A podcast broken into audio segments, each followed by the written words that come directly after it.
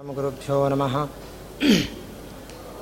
श्रीमदानन्दतीर्थ भगवत्पादाचार्यगुरुभ्यो नमः। हरि ओं नारायणाय परिपूर्णगुणार्णवाय विश्वोदयस्थितिलयोन्नियतिप्रदाय ज्ञानप्रदाय विबुधा सुरसौख्यदुःख सत्कारणाय वितताय नमो नमस्ते। बुद्धिर्बलं यशोधैर्यं निर्भयत्वं मरोगतः अजाड्यं वाक्पटुत्वं च हनुमत्स्मरणात् भवेत्। आपादमौलिपर्यन्तं गुरूणाम् आकृतिं स्मरेत्। तेन विघ्नाः प्रणश्यन्ति सिद्धन्ति च मनोरथाः। सत्याभिघ्नकराब्ध्योत्थान् पञ्चाशत्पुरशपूजकान् सत्यप्रमोढतीर्थार्यान् नोमिन्याय सुधारतान्। सत्यप्रमोदे तु ಗುರುಭ್ಯೋ ನಮಃ ಗುತ್ತಲಾಚಾರ್ಯ ಗುರುಭ್ಯೋ ನಮಃ ಶ್ರೀ ಗುರುಭ್ಯೋ ನಮಃ ಹರಿ ಓಂ ಹರಿ ಓಂ ಅಜ್ಞಾನದಮಿರಚ್ಛೇದಂ ಬುದ್ಧಿಸಂಪತ್ಪ್ರದಾಯಕಂ ವಿಜ್ಞಾನವಿಮಲಂ ಶಾಂತಂ ವಿಜಯ ಅಕ್ಕೆ ಗುರುಂ ಭಜೆ ಶ್ರೀ ಗುರುಭ್ಯೋ ನಮಃ. ಕಲ್ಯಾಣಾದ್ಭುತಗಾತ್ರಾಯ ಕಾಮಿತಾರ್ಥಪ್ರದಾಯನೆ ಶ್ರೀಮದ್ವೆಂಕಟನಾಥಾಯ ಶ್ರೀನಿವಾಸಾಯ ತೇ ನಮಃ. ಬ್ರಹ್ಮರುದ್ರಾದಿವಂದ್ಯಂ ತ್ವಾಂ ಭಜೆ ವೆಂಕಟನಾಯಕಂ. ನಿವಾರೇ ಸ್ವನಿಷ್ಠಾನಿ ಸಾಧಿಷ್ಠಾನಿ ಮಾಧವ. ಶ್ರೀ ಗುರುಭ್ಯೋ ನಮಃ. ಅದ್ಯ ಕಥಾಪ್ರಸಂಗ ಪವಮಾನಾಚಾರ್ಯರು ಬೇರೆ ಯಾವ ಕೆಲಸದಿಂದಾಗಿ ಚೆನ್ನೈಕ್ಕೆ ಹೋಗುವ ಪ್ರಸಂಗ ಬಂದಿದೆ. ಅವರ ಬದಲಿಯಾಗಿ ಇವತ್ತು ನಾನು ನನ್ನ ವಾಕ್ಶುದ್ಧಿಗಾಗಿ ಇಲ್ಲಿ ಬಂದಿದ್ದೇನೆ. ಅನೇಕ ಜ್ಞಾನಿಗಳು ಕೂಡ ಇಲ್ಲಿ ಇದ್ದಾರೆ. ಅವರೆಲ್ಲರೂ ಕೂಡ ಹಂಸಕ್ಷೀರ ನ್ಯಾಯದಂತೆ ಇದನ್ನು ಗ್ರಹಣ ಮಾಡಿ ಅನುಗ್ರಹ ಮಾಡಬೇಕು ಅಂತ ಕೇಳ್ತಾ ಪ್ರಾರಂಭ ಮಾಡ್ತೇನೆ. ಶ್ರೀ ಗುರುಭ್ಯೋ ನಮಃ. ಶ್ರೀನಿವಾಸನ ಕಲ್ಯಾಣ. ಇದನ್ನು ಯಾವುದೇ ಕೆಲಸವನ್ನು ಮಾಡುವಕ್ಕಿಂತ ಪೂರ್ವದಲ್ಲಿ ಗುರುಗಳ ಸ್ಮರಣೆ ಎಂಬತಕ್ಕಂಥದ್ದು ಅತ್ಯವಶ್ಯಕ. ಇದು ಮೊದಲಿಗೆ ವಿಜಯದಾಸರ ಒಂದು ಚರ್ಮ ಶ್ಲೋಕವನ್ನು ನಾವು ಹೇಳಿದ್ವಿ ಇಲ್ಲಿ.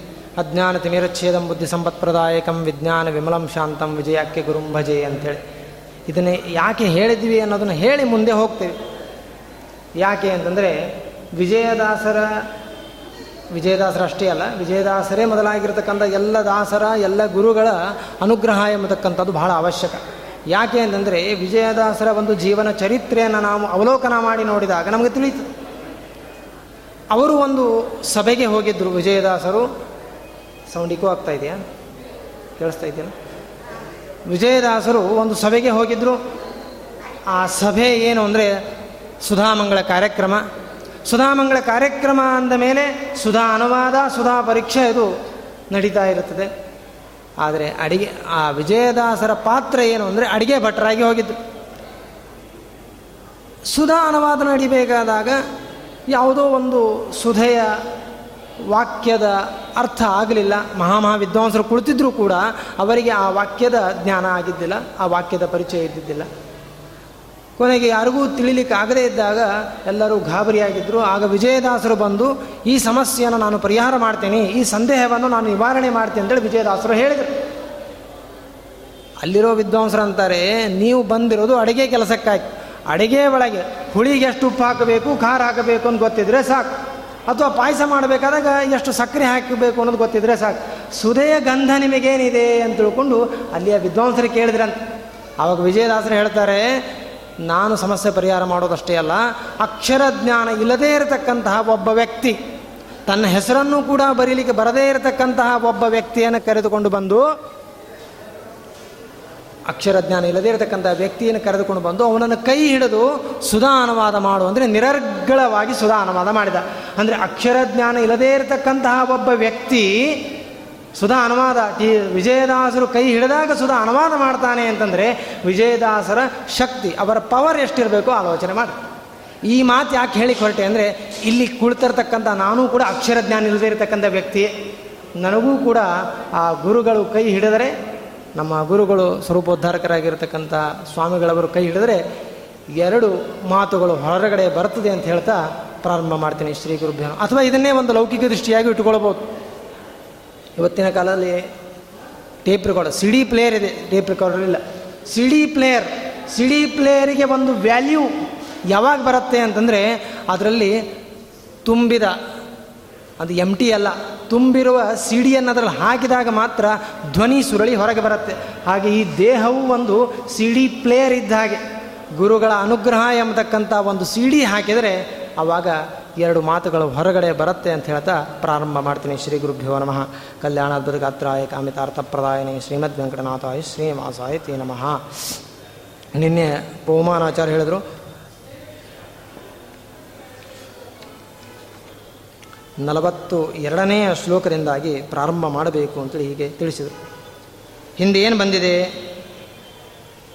ಲಕ್ಷ್ಮೀನಾರಾಯಣರು ಪ್ರೇಮ ಕಲಹವನ್ನು ಮಾಡಿದ್ದಾರೆ.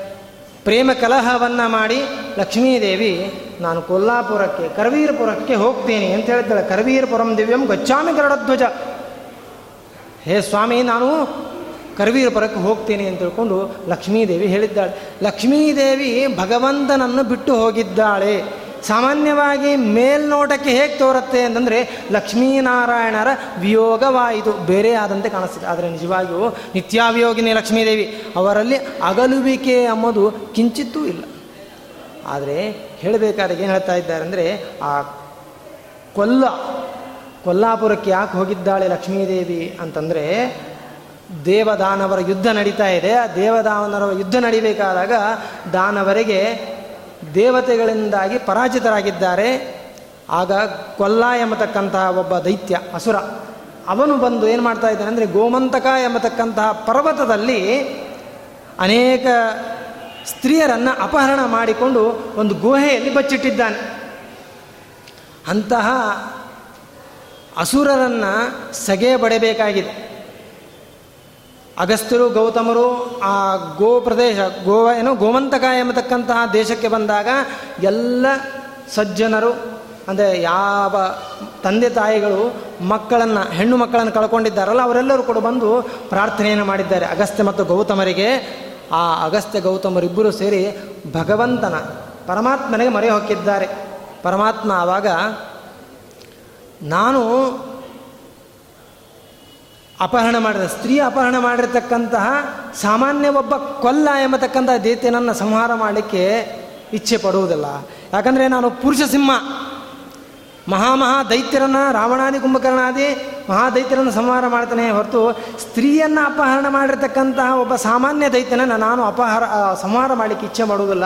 ಅದರಿಂದ ನೀನು ಅವನನ್ನು ಸಂಹಾರ ಮಾಡು ಲಕ್ಷ್ಮೀ ಲಕ್ಷ್ಮೀದೇವಿಗೆ ಭಗವಂತ ಆಜ್ಞೆ ಮಾಡಿದ್ದ ಆದ್ದರಿಂದಾಗಿ ಲಕ್ಷ್ಮೀದೇವಿ ಭಗವಂತನ ಆಜ್ಞೆಯಿಂದಾಗಿ ಲಕ್ಷ್ಮೀದೇವಿ ಆ ಕೊಲ್ಲನನ್ನು ಸಂಹಾರ ಮಾಡೋಕ್ಕೋಸ್ಕರವಾಗಿ ಕೊಲ್ಲಾಪುರಕ್ಕೆ ಹೋಗಿದ್ದೇ ಹೊರತು ಭಗವಂತನಿಂದ ವಿಯೋಗ ಮಾಡಿ ಭಗವಂತನನ್ನು ಬಿಟ್ಟು ಹೋದದ್ದಲ್ಲ.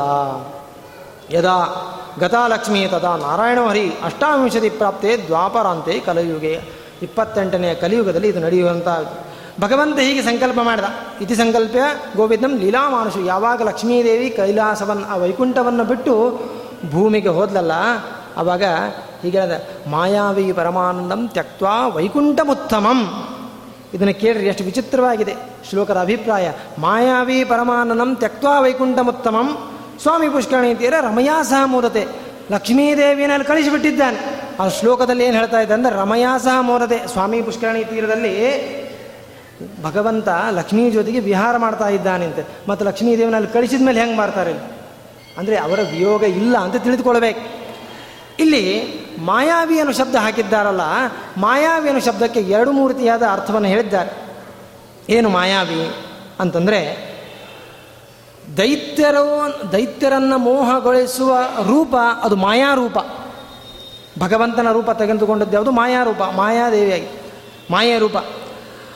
ಅಂತಹ ಮಾಯೆಯ ರೂಪವನ್ನು ತೆಗೆದುಕೊಳ್ಳಿಕ್ಕೆ ಇಚ್ಛಪಟ್ಟಿರೋವನೇ ಅವನು ಮಾಯಾವಿ ಅಂತ ಕರೆದಿದ್ದಾರೆ ಮಾಯಾವಿ ಅಂದರೆ ಮಾಟ ಮಂತ್ರ ಮಾಡೋ ವ್ಯಕ್ತಿ ಅಲ್ಲ. ಮಾಯಾವಿ ಶಬ್ದಕ್ಕೆ ಅರ್ಥ ದೈತ್ಯರು ದೈತ್ಯರನ್ನು ಮೋಹಗೊಳಿಸಬೇಕು ಎಂಬತಕ್ಕಂಥ ಇಚ್ಛೆವುಳ್ಳವನಾಗಿದ್ದರಿಂದಾಗಿ ಅವನಿಗೆ ಮಾಯಾವಿ ಅಂತ ಕರೆದಿದ್ದಾರೆ. ಇದು ಹೀಗೆ ಅರ್ಥ ಉಂಟು ಅಥವಾ ಮಾಯಾವಿ ಅನ್ನೋ ಶಬ್ದಕ್ಕೆ ಇನ್ನೊಂದು ಅರ್ಥ ಅಂದರೆ ಮಾಯಾವಿ ಅಂದರೆ ಲಕ್ಷ್ಮೀದೇವಿಯನ್ನು ರಕ್ಷಣೆ ಮಾಡ್ತಕ್ಕಂಥವನು ಭಗವಂತ. ಅದರಿಂದಾಗಿ ಮಾಯಾವಿ ಅಂತ ಕರೆದಿದ್ದಾರೆ. ಇಂತಹ ಭಗವಂತ ತ್ಯಕ್ವಾ ವೈಕುಂಠಮುತ್ತಮಂ. ಇವತ್ತಿನ ಆ ಯಾವ ತಿರುಪತಿಯ ಕ್ಷೇತ್ರ ಇದೆಯಲ್ಲ, ಅದು ಭೂ ವೈಕುಂಠ ಅಂತ ಕರೆದಿದ್ದಾರೆ. ಉತ್ತಮವಾಗಿರತಕ್ಕಂಥದ್ದು. ಅಲ್ಲಿ ಹೋದರೆ, ಅಲ್ಲಿ ಸ್ವಾಮಿ ಪುಷ್ಕರಣಿಯ ಸ್ನಾನ ಮಾಡಿದರೆ, ಭಗವಂತನ ದರ್ಶನ ಮಾಡಿದರೆ ಸಾಕು. ಎಲ್ಲ ಪಾಪಗಳು ಕೂಡ ನಿವೃತ್ತಿಯಾಗ್ತದೆ. ಎಲ್ಲ ಪಾಪಗಳು ಕೂಡ ಪರಿಹಾರವಾಗ್ತದೆ ಅಂತೇಳಿ ಮುಂದೆ ಬರ್ತದೆ. ಇರಲಿ. ಆದರೆ ವೈಕುಂಠ ಉತ್ತಮಂ ಅಂತ ಹೇಳ್ತಾ ಇದ್ದಾರೆ. ವೈಕುಂಠ ಉತ್ತಮ ಅಂದರೆ ವೈಕುಂಠಕ್ಕಿಂತ ಉತ್ತಮವಾದ ಇನ್ನೊಂದು ಕ್ಷೇತ್ರ ಇಲ್ಲ. ಆದರೆ ಅದು ಭೂ ವೈಕುಂಠ, ಅದು ವೈಕುಂಠವೇ, ವೈಕುಂಠಕ್ಕೆ ಸದೃಶ ಅಂತಂದರೆ ಭೂ ಪ್ರದೇಶಕ್ಕೆ, ಭುವ, ಭೂ ಪ್ರದೇಶಕ್ಕೆ ಸಂಬಂಧಪಟ್ಟದ್ದು ವೈಕುಂಠವಷ್ಟೇ ಹೊರತು ವೈಕುಂಠಕ್ಕೆ ಉತ್ತಮ ಅಂತ ಅರ್ಥ ಅಲ್ಲ. ಉತ್ತಮವಾಗಿರ್ತಕ್ಕಂತಹ ವೈಕುಂಠವನ್ನು ಬಿಟ್ಟು ಭೂ ವೈಕುಂಠಕ್ಕೆ ಭಗವಂತ ಬಂದಿದ್ದಾನೆ. ಅಲ್ಲಿ ಬಂದು ರಮಯಾಸ ಸ್ವಾಮಿ ಪುಷ್ಕರಣ ತೀರದಲ್ಲಿ ರಮಯಾ ಸಹ ಮೋದತೆ ರಮೆಯ ಜೊತೆಗೆ ವಿಹಾರ ಮಾಡ್ತಾ ಇದ್ದಾನೆ. ಇಲ್ಲಿ ಲಕ್ಷ್ಮೀದೇವಿಯ ಜೊತೆಗೆ ವಿಹಾ, ವಿವಾ, ಲಕ್ಷ್ಮೀದೇವಿ ನಿತ್ಯಾಭಿಯೋಗಿನಿ ಭಗವಂತನನ್ನು ಬಿಟ್ಟು ಒಂದು ಕ್ಷಣವೂ ಇಲ್ಲ ಅನ್ನೋ ವಿಚಾರವನ್ನು ನಾವು ತಿಳಿದುಕೊಂಡ್ವಿ. ಆದರೆ ಲಕ್ಷ್ಮೀದೇವಿ ಭಗವಂತನ ಜೊತೆಗೆ ವಿಯೋಗ ಆಗಿದೆ ಅಂತ ಕಲ್ಪನೆ ಮಾಡಿದರೂ ಕೂಡ ಮಹಾ ತಮಸ್ಸಿದೆ ಅಂತ. ಶಾಸ್ತ್ರದಲ್ಲಿ ಹೇಳ್ತಾರೆ, ನಾವು ಭಗವಂತನನ್ನು ಯಥಾರ್ಥವಾಗಿ ತಿಳಿದುಕೊಂಡ್ರೆ ಮಹಾಪುಣ್ಯವಿದೆ, ಯೋಗ್ಯವಾಗಿರತಕ್ಕಂತಹ ಸ್ವರ್ಗಾದಿಗಳ ಲೋಕಪ್ರಾಪ್ತಿಯಾಗ್ತದೆ. ಭಗವಂತನ ಬಗ್ಗೆ ನಮಗೆ ಜ್ಞಾನ ಇಲ್ಲ ಅಂತಂದರೆ, ಅಥವಾ ಅಜ್ಞಾನ ಇದೆ ಅಂತಂದರೆ ತಮಸ್ಸಾಗ್ತದೆ, ನರಕಾದಿಗಳಾಗ್ತದೆ. ಆದರೆ ಭಗವಂತನ ಬಗ್ಗೆ ವಿಪರೀತ ಜ್ಞಾನ ಪಡೆದುಕೊಂಡ್ರೆ ಮಹಾನರಕ ಇದೆ ಅಂಧಂತಮಸ್ ಅದೇ ಈಶಾವಾಸ ಉಪನಿಷತ್ತಲ್ಲಿ ಹೇಳ್ಬೇಕಾರೆ ಅಂಧಂತಮಂ ಏ ಪ್ರವಿಶ್ಯಂತೆ, ಅಂಧಂತಮಂ ಪ್ರವಿಶ್ಯಂತಿ, ಏ ಅವಿದ್ಯಾಮುಪಾಸತೆ ಭಗವಂತನನ ಬಗ್ಗೆ ವಿಪರೀತವಾಗಿ ಯಾರು ತಿಳಿದುಕೊಳ್ತಾರಲ್ಲ, ಅವರಿಗೆ ವಿಪರೀತವಾಗಿರತಕ್ಕಂತಹ ನರಕಾದಿಗಳೇ ಆಗ್ತದೆ. ಭಗವಂತನ ಬಗ್ಗೆ ಸರಿಯಾಗಿ ತಿಳ್ಕೊ, ಭಗವ, ಲಕ್ಷ್ಮೀದೇವಿ ಭಗವಂತನನ್ನು ಬಿಟ್ಟು ಕಿಂಚಿತ್ತೂ ಕೂಡ ಅಗಲುವಿಕೆ ಇಲ್ಲ. ಇವತ್ತು ಇವತ್ತಿನವರೆಗೂ ಕೂಡ ಭಗವಂತನ ಪಾದದಲ್ಲಿರತಕ್ಕಂಥ ಗುಣಗಳನ್ನು ಎಣಿಸ್ತಾ ಇದ್ದಾಳಂತೆ ಕೌಂಟ್ ಮಾಡ್ತಾ ಇದ್ದಂತೆ ಲಕ್ಷ್ಮೀದೇವಿ. ಅದಕ್ಕೆ ದಾಸರು ಹೇಳಿದ್ದಾರೆ, ಏನು ಧನ್ಯಳೋ ಲಕುಮಿ ಎಂತ ಮಾನ್ಯಳೋ, ಸಾನುರಾಗದಿಂದ ಹರಿಯ ತಾನೇ ಸೇವೆ ಮಾಡು. ಸ ಅನುರಾಗದಿಂದಾಗಿ ಭಗವಂತನನ್ನ ಸೇವೆ ಹೇಗೆ ಮಾಡ್ತಾ ಇದ್ದಾಳೆ ಅಂದರೆ ಅನುರಾಗದಿಂದ, ಪ್ರೀತಿಯಿಂದ, ಭಕ್ತಿಯಿಂದಾಗಿ ಸೇವೆ ಮಾಡ್ತಾ ಇದ್ದಾಳೆ. ಅಮೃಣಿ ಸೂಕ್ತ ಹೇಳ್ತದೆ. ಲಕ್ಷ್ಮೀದೇವಿ ಹೇಳೋ ಮಾತಿದು, ಯಂ ಕಾಮಯೇ ತಂತ ಮುಗ್ರಂ ಕ್ರೋಣೋಮಿ ತಂ ಬ್ರಹ್ಮಾಣಂ ತಂ ಋಷಿಂ ತಂ ಸುಮೇಧಾಂ. ಯಂ ಕಾಮಯೇ ತಂತ ಮುಗ್ರಂ ಕ್ರೋಣೋಮಿ, ನನ್ನ ಇಚ್ಛೆಗೆ ಬಂದಂತೆ ನಾನು ಯಾರನ್ನ ಬೇಕಾದರೂ, ಏನು ಬೇಕಾದನ್ನು ಮಾಡೋ ಸಾಮರ್ಥ್ಯ ನನಗಿದೆ. ಯಂ ಕಾಮಯೇ ತಂತ ಕ್ರೋಣೋಮಿ, ತಂ ಬ್ರಹ್ಮಾಣಂ ತಂ ಋಷಿಂ ತಂ ಸುಮೇಧಾಂ. ಯಾರ ಬೇಕಾದವರು, ನನ್ನ ಇಚ್ಛೆಗೆ ಬಂದಂತೆ ಯಾರನ್ನ ಬೇಕಾದವರನ್ನು ನಾನು ಬ್ರಹ್ಮದೇವರನ್ನಾಗಿ ಮಾಡಬಲ್ಲೆ. ಋಷಿಗಳನ್ನಾಗಿ ಮಾಡಬಲ್ಲೆ, ಮೇಧಾವಿಗಳನ್ನಾಗಿ ಮಾಡಬಲ್ಲೆ. ಆದರೆ ನಾನು ಕೂಡ ಭಗವಂತನ ಅಧೀಳನೆ. ಅಂತಹ ಲಕ್ಷ್ಮೀದೇವಿ ಇವತ್ತಿನವರೆಗೂ ಭಗವಂತನ ಪಾದದಲ್ಲಿ ಕುಳಿತು ಯಾವಾಗಲೂ ಅನುರಾಗದಿಂದಾಗಿ ಸೇವೆ ಮಾಡ್ತಾ ಇದ್ದಾಳೆ ಮಹಾಲಕ್ಷ್ಮೀದೇವಿ. ಇಂತಹ ಲಕ್ಷ್ಮೀನಾರಾಯಣರ ವಿಯೋಗವನ್ನು ಕಲ್ಪನೆ ಮಾಡಿದರೆ ಸಾಕು ಮಹಾ ನರಕಾದಿಗಳು ಇದೆ ಅಂತ ತಿಳ್ಕೊಂಡು ಬ್ರಹ್ಮಾಂಡ ಪುರಾಣದಲ್ಲಿ ಹೇಳ್ತಾ ಇದ್ದಾರೆ. ಹಾಗೆ. ಇಲ್ಲಿ ಮತ್ತೆ ನಾವು ಭಗವಂತನನ್ನು ಲಕ್ಷ್ಮೀನಾರಾಯಣರ ವಿಯೋಗವನ್ನು ಚಿಂತನೆ ಮಾಡಿದ್ರೆ ಅಂದನ್ ತಮಸ್ಸಾಗ್ತದೆ ಅಂತ ಹೇಳಿದ್ವಿ. ಹರಿಕಥಾಮೃತದಲ್ಲೂ ಕೂಡ ಹೇಳಿದ್ದಾರೆ. ಯದ್ ಯಥಾ ಉಪಾಸತೆ ತಥಾ ಭವತಿ, ನಾವು ಹೇಗೆ ಉಪಾಸನ ಮಾಡ್ತೇವೋ ಹಾಗೆ ನಮಗೆ ಫಲ ಸಿಗ್ತದೆ. ಲಕ್ಷ್ಮೀನಾರಾಯಣರ ವಿಯೋಗವನ್ನು ನಾವು ಚಿಂತನೆ ಮಾಡಿದರೆ ನಮಗೂ ಅದೇ ಆಗುತ್ತೆ. ನಾವು ಹೇಗೆ ಉಪಾಸನ ಮಾಡ್ತೇವೆ? ಭಾಗವತದಲ್ಲಿ ಮೈತ್ರೇಯರು ವಿದುರನಿಗೆ ಉಪ, ಉಪದೇಶ ಮಾಡಬೇಕಾದ್ರೆ ಈ ಮಾತನ್ನು ಹೇಳ್ತಾರೆ. ಇವತ್ತಿನ ಕಾಲದ ಧ್ಯಾನ ಅಂತ ಹೇಳ್ತಾರೆ. ಧ್ಯಾನ ಮಾಡೋದಂದ್ರೆ ಏನರ್ಥ? ಭಾಳ ಸಮಸ್ಯೆ ಇವತ್ತಿನ ಕಾಲದಲ್ಲಿ. ಧ್ಯಾನ ಮಾಡೋದು ಮೆಡಿಟೇಷನ್ ಹಾಲ್ ಅಂತ ಒಂದು ಮಾಡಿಬಿಡ್ತಾರೆ. ಅಲ್ಲೇನು ಮಾಡೋದು ಮನೆಯಲ್ಲಿ ನಿದ್ದೆ ಆಗಿರೋದಿಲ್ಲ ಹೆಂಡತಿ ಮಕ್ಕಳ ಕಾಟ, ಅಲ್ಲಿ ಹೋಗಿ ಒಂದು ಅರ್ಧ ಗಂಟೆ ನಿದ್ದೆಗಾಗಿ ಅದು ಮೆಡಿಟೇಷನ್ ಹಾಲ್ ಅಲ್ಲೂ ಏನಿರ್ತೋ ಸೊನ್ನೆ. ಅದನ್ನು ಉಪಾಸನ ಮಾಡ್ಬೇಕಂತ ಏನು ಉಪಾಸನ ಮಾಡೋದು? ಉಪಾಸನಾ ಶಬ್ದಕ್ಕೆ ಅರ್ಥ, ಭಗವಂತನ ಭಗವದ್ಭಕ್ತರ ಲಕ್ಷ್ಮೀನಾರಾಯಣರ ಲಕ್ಷ್ಮೀನಾರಾಯಣರ ಆಕೃತಿಯ ಚಿಂತನೆ ಮಾಡುವುದೇ ಧ್ಯಾನ. ಇವತ್ತಿನ ದಿವಸ ಗಾಯತ್ರಿ ಜಪಾದಿಗಳನ್ನು ಮಾಡಬೇಕಾದಾಗ ಧ್ಯಾನ ಮಾಡ್ತೀವಿ. ಅಥವಾ ಇವರು ಕೃಷ್ಣ ಮಂತ್ರಾದಿಗಳನ್ನು ಮಾಡಬೇಕಾದ್ರೆ ಧ್ಯಾನ ಮಾಡ್ತೀವಿ. ದೇಹ ಸದಾ ಸವಿತ್ರ ಮಂಡಲ ಮಧ್ಯವರ್ತಿ ಅಂತೇಳಿ ಹೀಗೆ ಧ್ಯಾನ ಮಾಡುವುದುಂಟು. ಧ್ಯಾನ, ಆ ಧ್ಯಾನ ಶ್ಲೋಕ ಹೇಳೋದು ಅದಕ್ಕೆ ಅಂತಂದರೆ ಭಗವಂತನ ಅವಯವಗಳ ಚಿಂತನೆ ಮಾಡೋದು. ಇವತ್ತಿನ ಕಾಲದಲ್ಲಿ ಯಾರೂ ಭಗವಂತನ ನೋಡಿಲ್ಲ ರೀ. ಇವತ್ತಿನ ದಿವಸ ಈ ಶ್ರೀನಿವಾಸ ದೇವರ ಒಂದು ವಿಗ್ರಹವನ್ನು ಮಾಡಿದ್ದಾರೆ. ಅಥವಾ ಅನೇಕ ಲಕ್ಷ್ಮೀನಾರಾಯಣರ, ಲಕ್ಷ್ಮೀ ನರಸಿಂಹದೇವರ ವಿಗ್ರಹವನ್ನು ಮಾಡಿದ್ದಾರೆ. ಅದು ಹೇಗೆ ಬಂತು? ಫೋಟೋ ನೋಡ್ತೇವೆ ನಾವು. ನರಸಿಂಹದೇವರ ಫೋಟೋ ನೋಡ್ತೀವಿ. ಅನೇಕ ದೇವತೆಗಳ ಫೋಟೋ ನೋಡ್ತೀವಿ. ಹಾಗಾದರೆ ಶ್ರೀಮದಾಚಾರ್ಯ ಹೀಗೆ ಹಿಡಿದಿದ್ದಾರೆ ನರಸಿಂಹದೇವರು ನರಸಿಂಹ ಮುಖ ಹೇಗೆ ಭಾರಿ ಕೋಪಾವಿಷ್ಟರಾಗಿ ಕುಳಿತಿದ್ದಾರೆ. ಹಾಗಾದ್ರೆ ಅದೇ ನರಸಿಂಹದೇವರ ಫೋಟೋ ಅದೇ ನರಸಿಂಹದೇವರೇ? ಅದು ಶ್ರೀಮದಾಚಾರ್ಯ ಹೀಗೆ ಕುಳಿತಿದ್ದಾರಲ್ಲ, ಇದೇ ಶ್ರೀಮದಾಚಾರ್ಯ ಫೋಟೋನಾ ಅಲ್ಲ.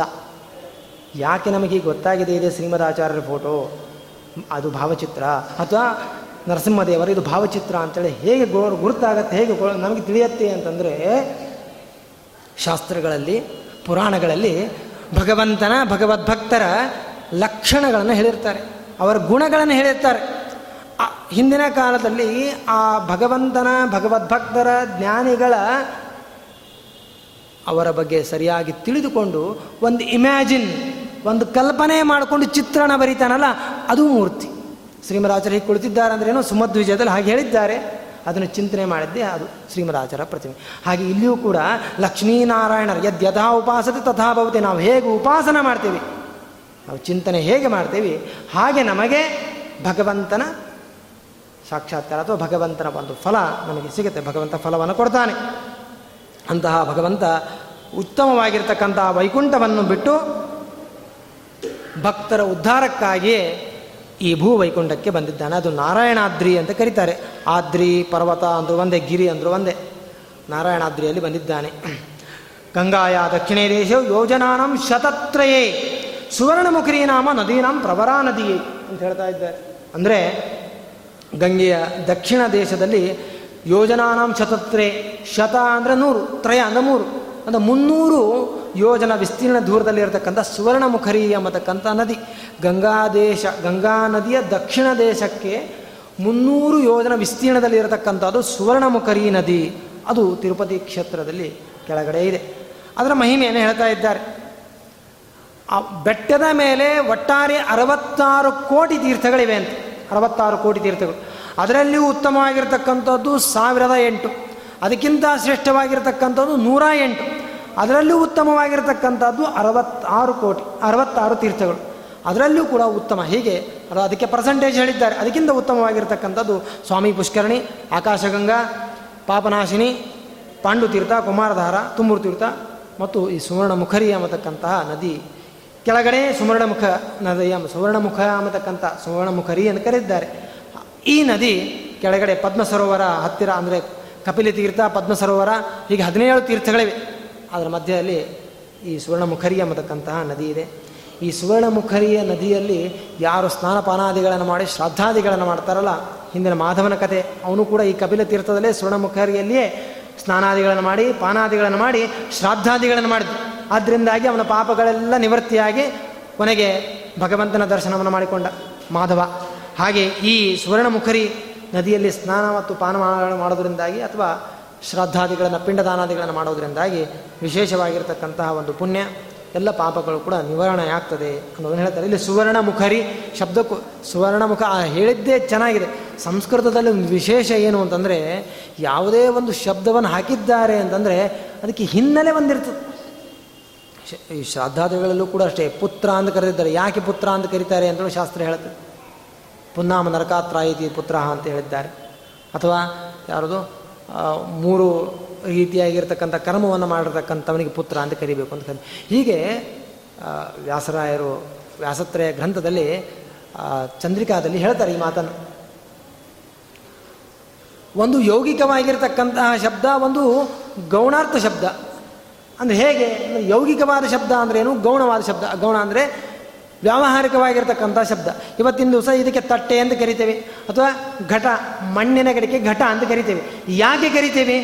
ಗೊತ್ತಿಲ್ಲ. ಅದು ಘಟ ಅಂತ ಕರಿಬೇಕು, ಕರಿತಾ ಇದ್ದೇವೆ ಅಷ್ಟೆ. ಆದರೆ ಯೌಗಿಕವಾಗಿರ್ತಕ್ಕಂಥ ಶಬ್ದ ಇದೆ. ಅದರ ವ್ಯಾಸರಾಯರು ಹೇಳಿದ್ದಾರೆ. ಪಂಕಜ ಅಂತ ಕರೀತಾರೆ. ಯಾಕೆ? ಆ ಕಮಲ ಹೂವಿಗೆ ಪಂಕಜ ಅಂತ ಕರೆದಿದ್ದಾರೆ. ಅಂದರೆ ಪಂಕಜಾಯತೆ ಇದೆ ಪಂಕಜ. ಕೆಸರಿನಿಂದಾಗಿ ಹುಟ್ಟಿದ್ದಕ್ಕಾಗಿ ಅದಕ್ಕೆ ಪಂಕಜ ಅಂತ ಕರೀತಾರೆ. ಅಂದರೆ ಪ್ರತಿಯೊಂದು ಶಬ್ದಕ್ಕೂ, ಸಂಸ್ಕೃತದಲ್ಲಿ ಪ್ರತಿಯೊಂದು ಶಬ್ದಕ್ಕೂ ಒಂದು ಹಿನ್ನೆಲೆ ಇದೆ. ಇವತ್ತಿನ ಕಾಲದಲ್ಲೂ ಬಹಳ ಕಷ್ಟ. ಸಾಮಾನ್ಯ ವ್ಯಕ್ತಿಗಳನ್ನು ನಾವು ಆಲೋಚನೆ ಮಾಡಿದಾಗ ಒಬ್ಬ ವ್ಯಕ್ತಿ ಹೆಸರಿರ್ತದೆ, ಭೀಮಸೇನ ಅಂತ ಇರ್ತದೆ ಅವನು ಹೀಗಿರ್ತಾನೆ. ಹೆಸರಿಗೂ ಅವನಿಗೂ ಸಂಬಂಧವೇ ಇರಲ್ಲ ಕಡ್ಡಿ ಇದ್ದಾಗಿರ್ತಾನೆ ಅಥವಾ ಇನ್ನೊಬ್ಬನ ಹೆಸರು ಸತ್ಯವಾನ್ ಅಂತಿರುತ್ತೆ, ತನ್ನ ಜೀವನದಲ್ಲಿ ಯಾವತ್ತೂ ಸತ್ಯ ಮಾತಾಡಿರುವುದಿಲ್ಲ. ಹೆಸರಿಗೂ ಮತ್ತು ಅವನ ವ್ಯಕ್ತಿಗೂ, ವ್ಯಕ್ತಿತ್ವಗೂ ಸಂಬಂಧವೇ ಇರುವುದಿಲ್ಲ. ಆದರೆ ಸಂಸ್ಕೃತದಲ್ಲಿ ಪ್ರತಿಯೊಂದು ಶಬ್ದಕ್ಕೂ ಮತ್ತು ಭಗವಂತನ ಪ್ರತಿಯೊಂದು ನಾಮಗಳಿಗೂ ಭಗವದ್ಭಕ್ತರ ನಾಮಗಳಿಗೂ, ಕ್ಷೇತ್ರಗಳಿಗೂ, ತೀರ್ಥಗಳಿಗೂ ಒಂದು ಹೆಸರು ಇಟ್ಟಿದ್ದಾರೆ ಅಂದರೆ ಅದಕ್ಕೆ ಒಂದು ಹಿನ್ನೆಲೆ ಇದೆ. ಹೀಗೆ ಸುವರ್ಣ ಮುಖರಿ ಅನ್ನೋ ಶಬ್ದ ಇಟ್ಟಿದ್ದಾರೆ ಅಂದರೆ ಒಂದು ಹಿನ್ನೆಲೆ ಯಾರು ಆ ಸುವರ್ಣ ಮುಖರಿಯಲ್ಲಿ ಸ್ನಾನ ಮಾಡ್ತಾರೆ? ಸುವರ್ಣ. ಸು ಅಂದರೆ ಚೆನ್ನಾಗಿ ವರ್ಣಯತಿ ವರ್ಣ ಅಂದರೆ ಭಗವತ್ ಶಾಸ್ತ್ರವನ್ನು ಅಧ್ಯಯನ ಮಾಡುವ ಪ್ರವೃತ್ತಿ ಆ ಸುವರ್ಣ ಮುಖರಿಯಲ್ಲಿ ಸ್ನಾನ ಮಾಡಿದರೆ ಸಾಕು ಭಗವಂತನ. ಅಂದರೆ ಭಗವದ್ ಭಕ್, ಭಗವತ್ ಶಾಸ್ತ್ರ ಅಂತಂದರೆ ಶ್ರೀಮದಾಚಾರ್ಯ ಸಿದ್ಧಾಂತವನ್ನು ಅಧ್ಯಯನ ಮಾಡುವ ಒಂದು ಪ್ರವೃತ್ತಿ ಬರ್ತದೆ ಸುವರ್ಣ ಮುಖರಿಯಲ್ಲಿ ಸ್ನಾನ ಮಾಡಿದರೆ. ಅಥವಾ ಸುವರ್ಣ ಅಂತಂದರೆ ಅಲ್ಲಿ ಸ್ನಾನ ಮಾಡಿದರೆ. ಅವಾಗಿನ ಕಾಲದಲ್ಲಿ ಹೇಳ್ತಾ ಇದ್ರು, ಸುವರ್ಣ, ವರ್ಣ ಅಂದರೆ ಬಣ್ಣ. ಅಲ್ಲಿ ಸ್ನಾನ ಮಾಡಿದರೆ. ಸ್ನಾನ ಮಾಡದೇ ಇರತಕ್ಕಂಥ ವ್ಯಕ್ತಿ ಅಥವಾ ಸ್ನಾನ ಮಾಡಿದ ಯಾವುದೋ ಲೈಫ್ ಬಾಯ್ ಸೋಪ್ ಹಚ್ಕೊಂಡಿರ್ತಕ್ಕಂಥ ವ್ಯಕ್ತಿ ಇಬ್ಬರನ್ನೂ ಕಂಪೇರ್ ಮಾಡಿರಿ. ಯಾರು ಚೆನ್ನಾಗಿ ಕಾಣಿಸ್ತಾರೆ ಅಂದರೆ ಸೋಪ್ ಹಚ್ಕೊಂಡು ಸ್ನಾನ ಮಾಡಿ ಬಂದವನೇ ಚೆನ್ನಾಗಿ ಕಾಣಿಸ್ತಾನೆ. ಇದು ಸಾಮಾನ್ಯ. ಆದರೆ ಸುವರ್ಣ ಮುಖರಿ, ಸುವರ್ಣ, ಚೆನ್ನಾಗಿ ಬಣ್ಣ, ಮೈ ಬಣ್ಣ ಅಂದರೆ ಒಳ್ಳೆಯ ಸೌಂದರ್ಯವು ಕೂಡ ಬರ್ತದೆ ಅನ್ನೋ ಅಭಿಪ್ರಾಯ ಹಿನ್ನೆಲೆಯಲ್ಲಿ ಅದಿದೆ. ಆದ್ದರಿಂದ ಎಂತಹ ಸುವರ್ಣ ಮುಖರಿಯಲ್ಲಿ ಸ್ನಾನ ಮಾಡಬೇಕು ಅಂತಹ ಸುವರ್ಣ ಮುಖರ ನದಿ ಅಲ್ಲಿ ಹರಿದಿದೆ. ಇದು ಬರಲಿಕ್ಕೆ ಒಂದು ಹಿನ್ನೆಲೆ ಇದೆ. ಹಿಂದೆ ರುದ್ರದೇವರು, ಪಾರ್ವತೀದೇವಿ ಅವರ ವಿವಾಹ ಒಂದು ಸಂದರ್ಭ. ಆ ವಿವಾಹ ಸಂದರ್ಭದಲ್ಲಿ ಹಿಮಾಲಯದ ಒಂದು ಔಷಧಿ ಔಷಧಿ ಪ್ರಸ್ಥಾಯ ಎಂಬತಕ್ಕಂಥ ಒಂದು ಭಾಗವನ್ನು ಆರಿಸಿದ್ದಾರಂತೆ. ವಿವಾಹವನ್ನು ಮಾಡಿಕೊಳ್ಬೇಕಂತೇಳಿ. ಸ, ಸಕಲ ಸ್ಥಾವರ ಜಂಗಮದಿಂದ ಸೇರತಕ್ಕಂಥ ಸಮಸ್ತ ಪ್ರಪಂಚವೂ ಕೂಡ, ಎಲ್ಲ ದೇವಾನು ದೇವತೆಗಳು ಕೂಡ ಅವರ ವಿವಾಹಕ್ಕೆ ಬಂದಿದ್ದಾರೆ, ಮದುವೆಗೆ ಬಂದಿದ್ದಾರೆ. ಉಮಾಮಹೇಶ್ವರರ ಮದುವೆಗೆ ಬಂದಿದ್ದಾರೆ. ಆದರೆ ಇಲ್ಲಿ ಬಂದಾಗ ದಕ್ಷಿಣ ದೇಶದಲ್ಲಿರತಕ್ಕಂತಹ ಭೂಮಿ ಮೇಲೆ ಕೆದ್ಬಿಟ್ಟಿದೆ ಅಂತ. ಭಾರತ ತಕ್ಕಡಿ ಒಳಗೆ ಹಾಕಿದಾಗ ಹೇಗೆ ವ್ಯತ್ಯಾಸ ಆಗುತ್ತಲ್ಲ? ಹಾಗೆ ವ್ಯತ್ಯಾಸವಾಗಿ ಭೂಮಿ ಮೇಲೆ ಎತ್ತಿದೆ ಅಂತ. ಆವಾಗ ರುದ್ರದೇವರು ಅಗಸ್ತ್ಯರಿಗೆ ಆಜ್ಞೆಯನ್ನು ಮಾಡ್ತಾ ಇದ್ದಾರಂತೆ. ನೀವು ಆ ದಕ್ಷಿಣ ದೇಶಕ್ಕೆ ಹೋಗಿ ಆ ಭೂಮಿಯನ್ನು ಸಮತೋಲನವನ್ನಾಗಿ ಮಾಡಿ. ಒಂದೇ ರೀತಿಯಾಗಿ ಮಾಡಿರಿ. ನೀವು ಅಲ್ಲಿ ಹೋದರೆ ಆ ಕೆಲಸ ಆಗತ್ತೆ ಅಂತ ತಿಳ್ಕೊಂಡು ಈ ರೀತಿಯಾಗಿ ಹೇಳ್ತಾ ಇದ್ದಾರೆ ಭಗವಂತ. ಯಾರು ರುದ್ರದೇವರ ಆಜ್ಞೆಯನ್ನು ಮಾಡ್ತಾ ಇದ್ದಾರೆ. ಅವಾಗ ಅಗಸ್ತ್ಯ ಅಂತಾರೆ, ಉತ್ತಮವಾಗಿರತಕ್ಕಂಥ ಉಮಾಮಹೇಶ್ವರರ ವಿವಾಹ ನಡೀತಾ ಇದೆ, ಮದುವೆ ನಡೀತಾ ಇದೆ. ಅಂತಹ ಸಂದರ್ಭವನ್ನು ನಾನು ಬಿಟ್ಟು ಅಂತಹ ಮಂಗಲಕಾರ ಜಗನ್ಮಂಗಲರಾಗಿರ್ತಕ್ಕಂತಹ ಉಮಾಮಹೇಶ್ವರ ವಿವಾಹ ಸಂದರ್ಭದಲ್ಲಿ ಇಂತಹ ಸೌಂದರ್ಯವನ್ನು, ಇಂತಹ ಒಂದು ಭಾಗ್ಯವನ್ನು ನಾನು ಕಳೆದುಕೊಳ್ಳಲಿಕ್ಕೆ ಇಚ್ಛಾ ಪಡುವುದಲ್ಲ, ಅಲ್ಲಿ ಹೇಗೆ ಹೋಗಲಿ ಅಂತೇಳಿ ಅಗಸ್ತ್ಯ ಅಂದರೆ ಅದಕ್ಕೆ ರುದ್ರದೇವರು ಹೇಳ್ತಾರೆ, ಮೂರ್ತಿಂ ಪ್ರದರ್ಶಯಾಮಿ ಎತ್ರ ತಿಷ್ಟತಿ ತತ್ರತೆ.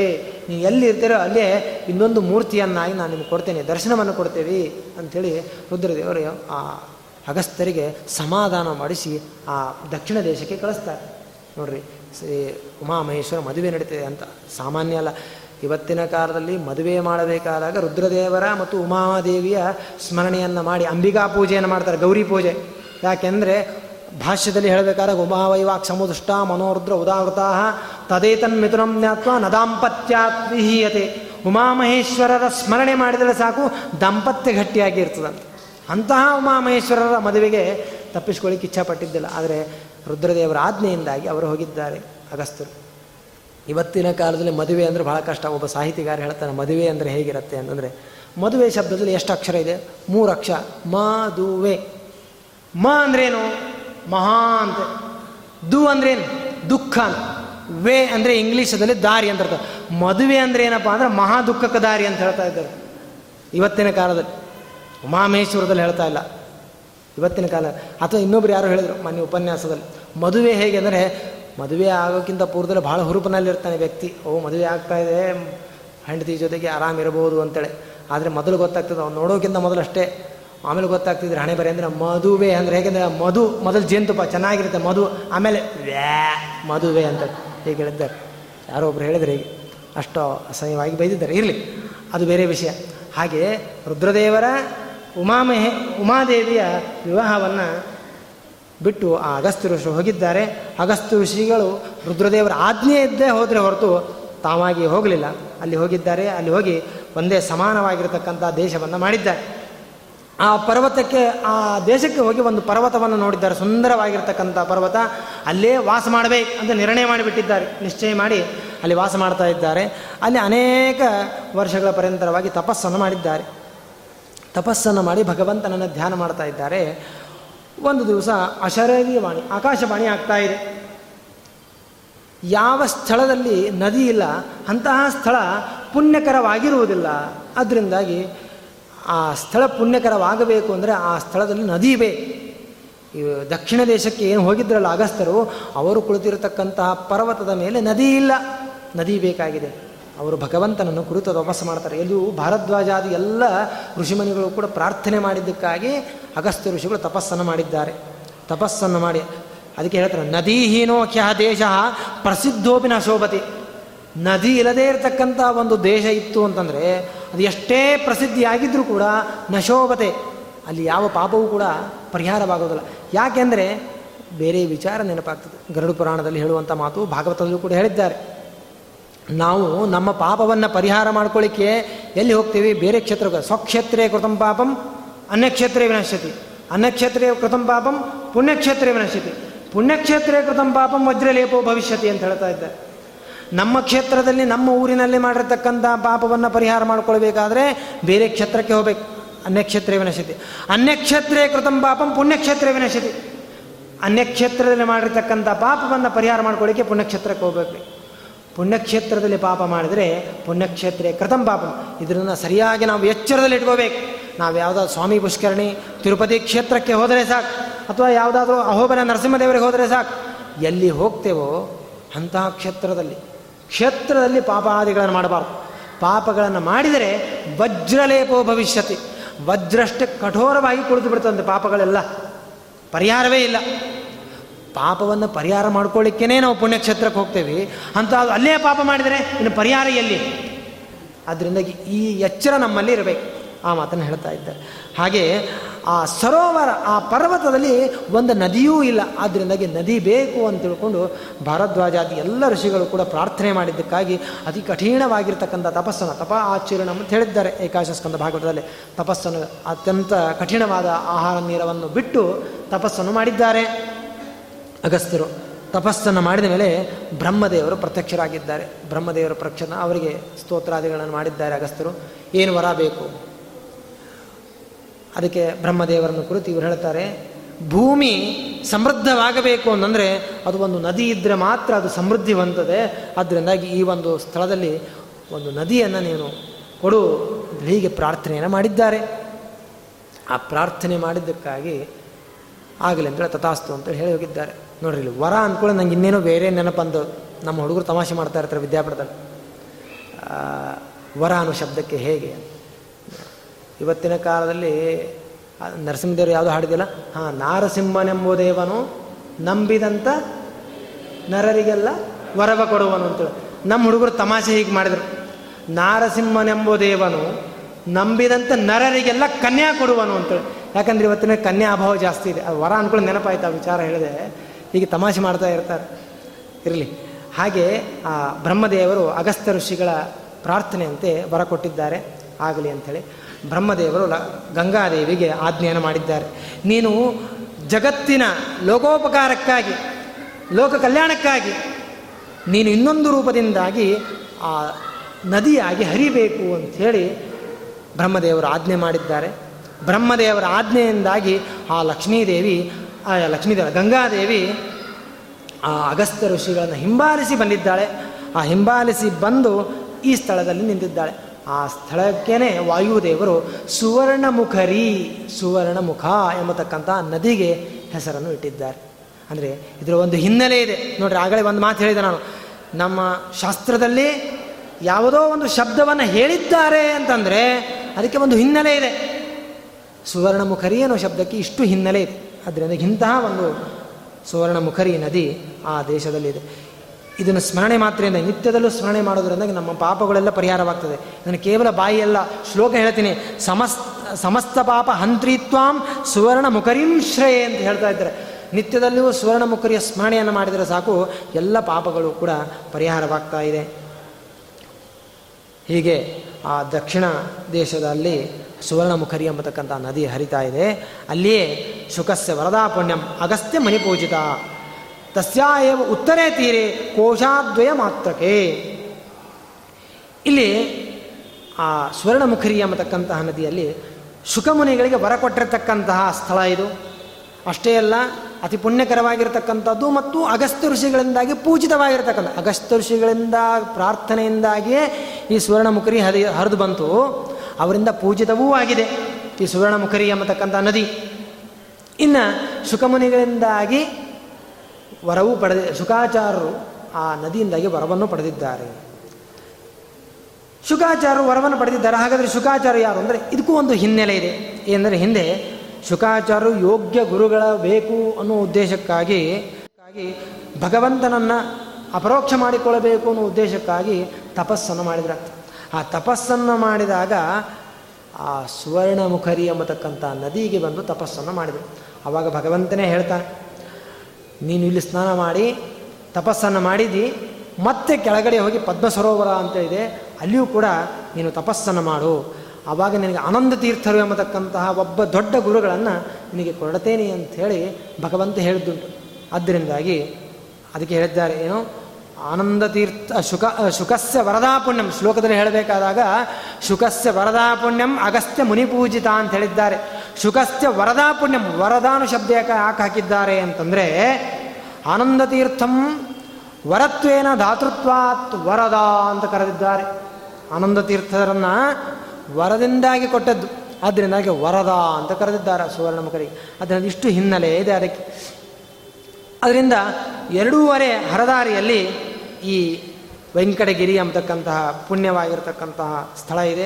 ಅಲ್ಲಿ ಎಲ್ಲ ತೀರ್ಥಗಳಿಂದಲೂ ಕೂಡಿದ್ದಾಗಿದೆ. ಸುವರ್ಣ ಗೆಳೆಯ ಪುತ್ರಸ್ತು ಸರ್ವತೀರ್ಥ ಸಮನ್ವಿತ. ಅಲ್ಲಿ ಸರ್ವತೀರ್ಥ ಸಮನ್ವಿತ. ಎಲ್ಲ ತೀರ್ಥಗಳಿಂದಲೂ ಕೂಡ ಅದು ಕೂಡಿದ್ದಾಗಿದೆ. ಎಲ್ಲ ತೀರ್ಥಗಳು ಅರ್ಥಾತ್ ಅರವತ್ತಾರು ಕೋಟಿ ತೀರ್ಥಗಳಿಂದಾಗಿ ಕೂಡಿದ್ದಾಗಿದೆ ಈ ಸುವರ್ಣ ಮುಖರಿ ಅಂದರೆ ಆ ಎಲ್ಲ ಅರವತ್ತಾರು ಕೋಟಿಯ ಸನ್ನಿಧಾನ ಈ ಸುವರ್ಣ ಮುಖರಿ ಎಂಬತಕ್ಕಂಥ ನದಿಯಲ್ಲಿ ಬಂದಿದೆ. ನೀವು ಅನೇಕ ವಿಚಾರವನ್ನು ಹೇಳಿದ್ದಾರೆ.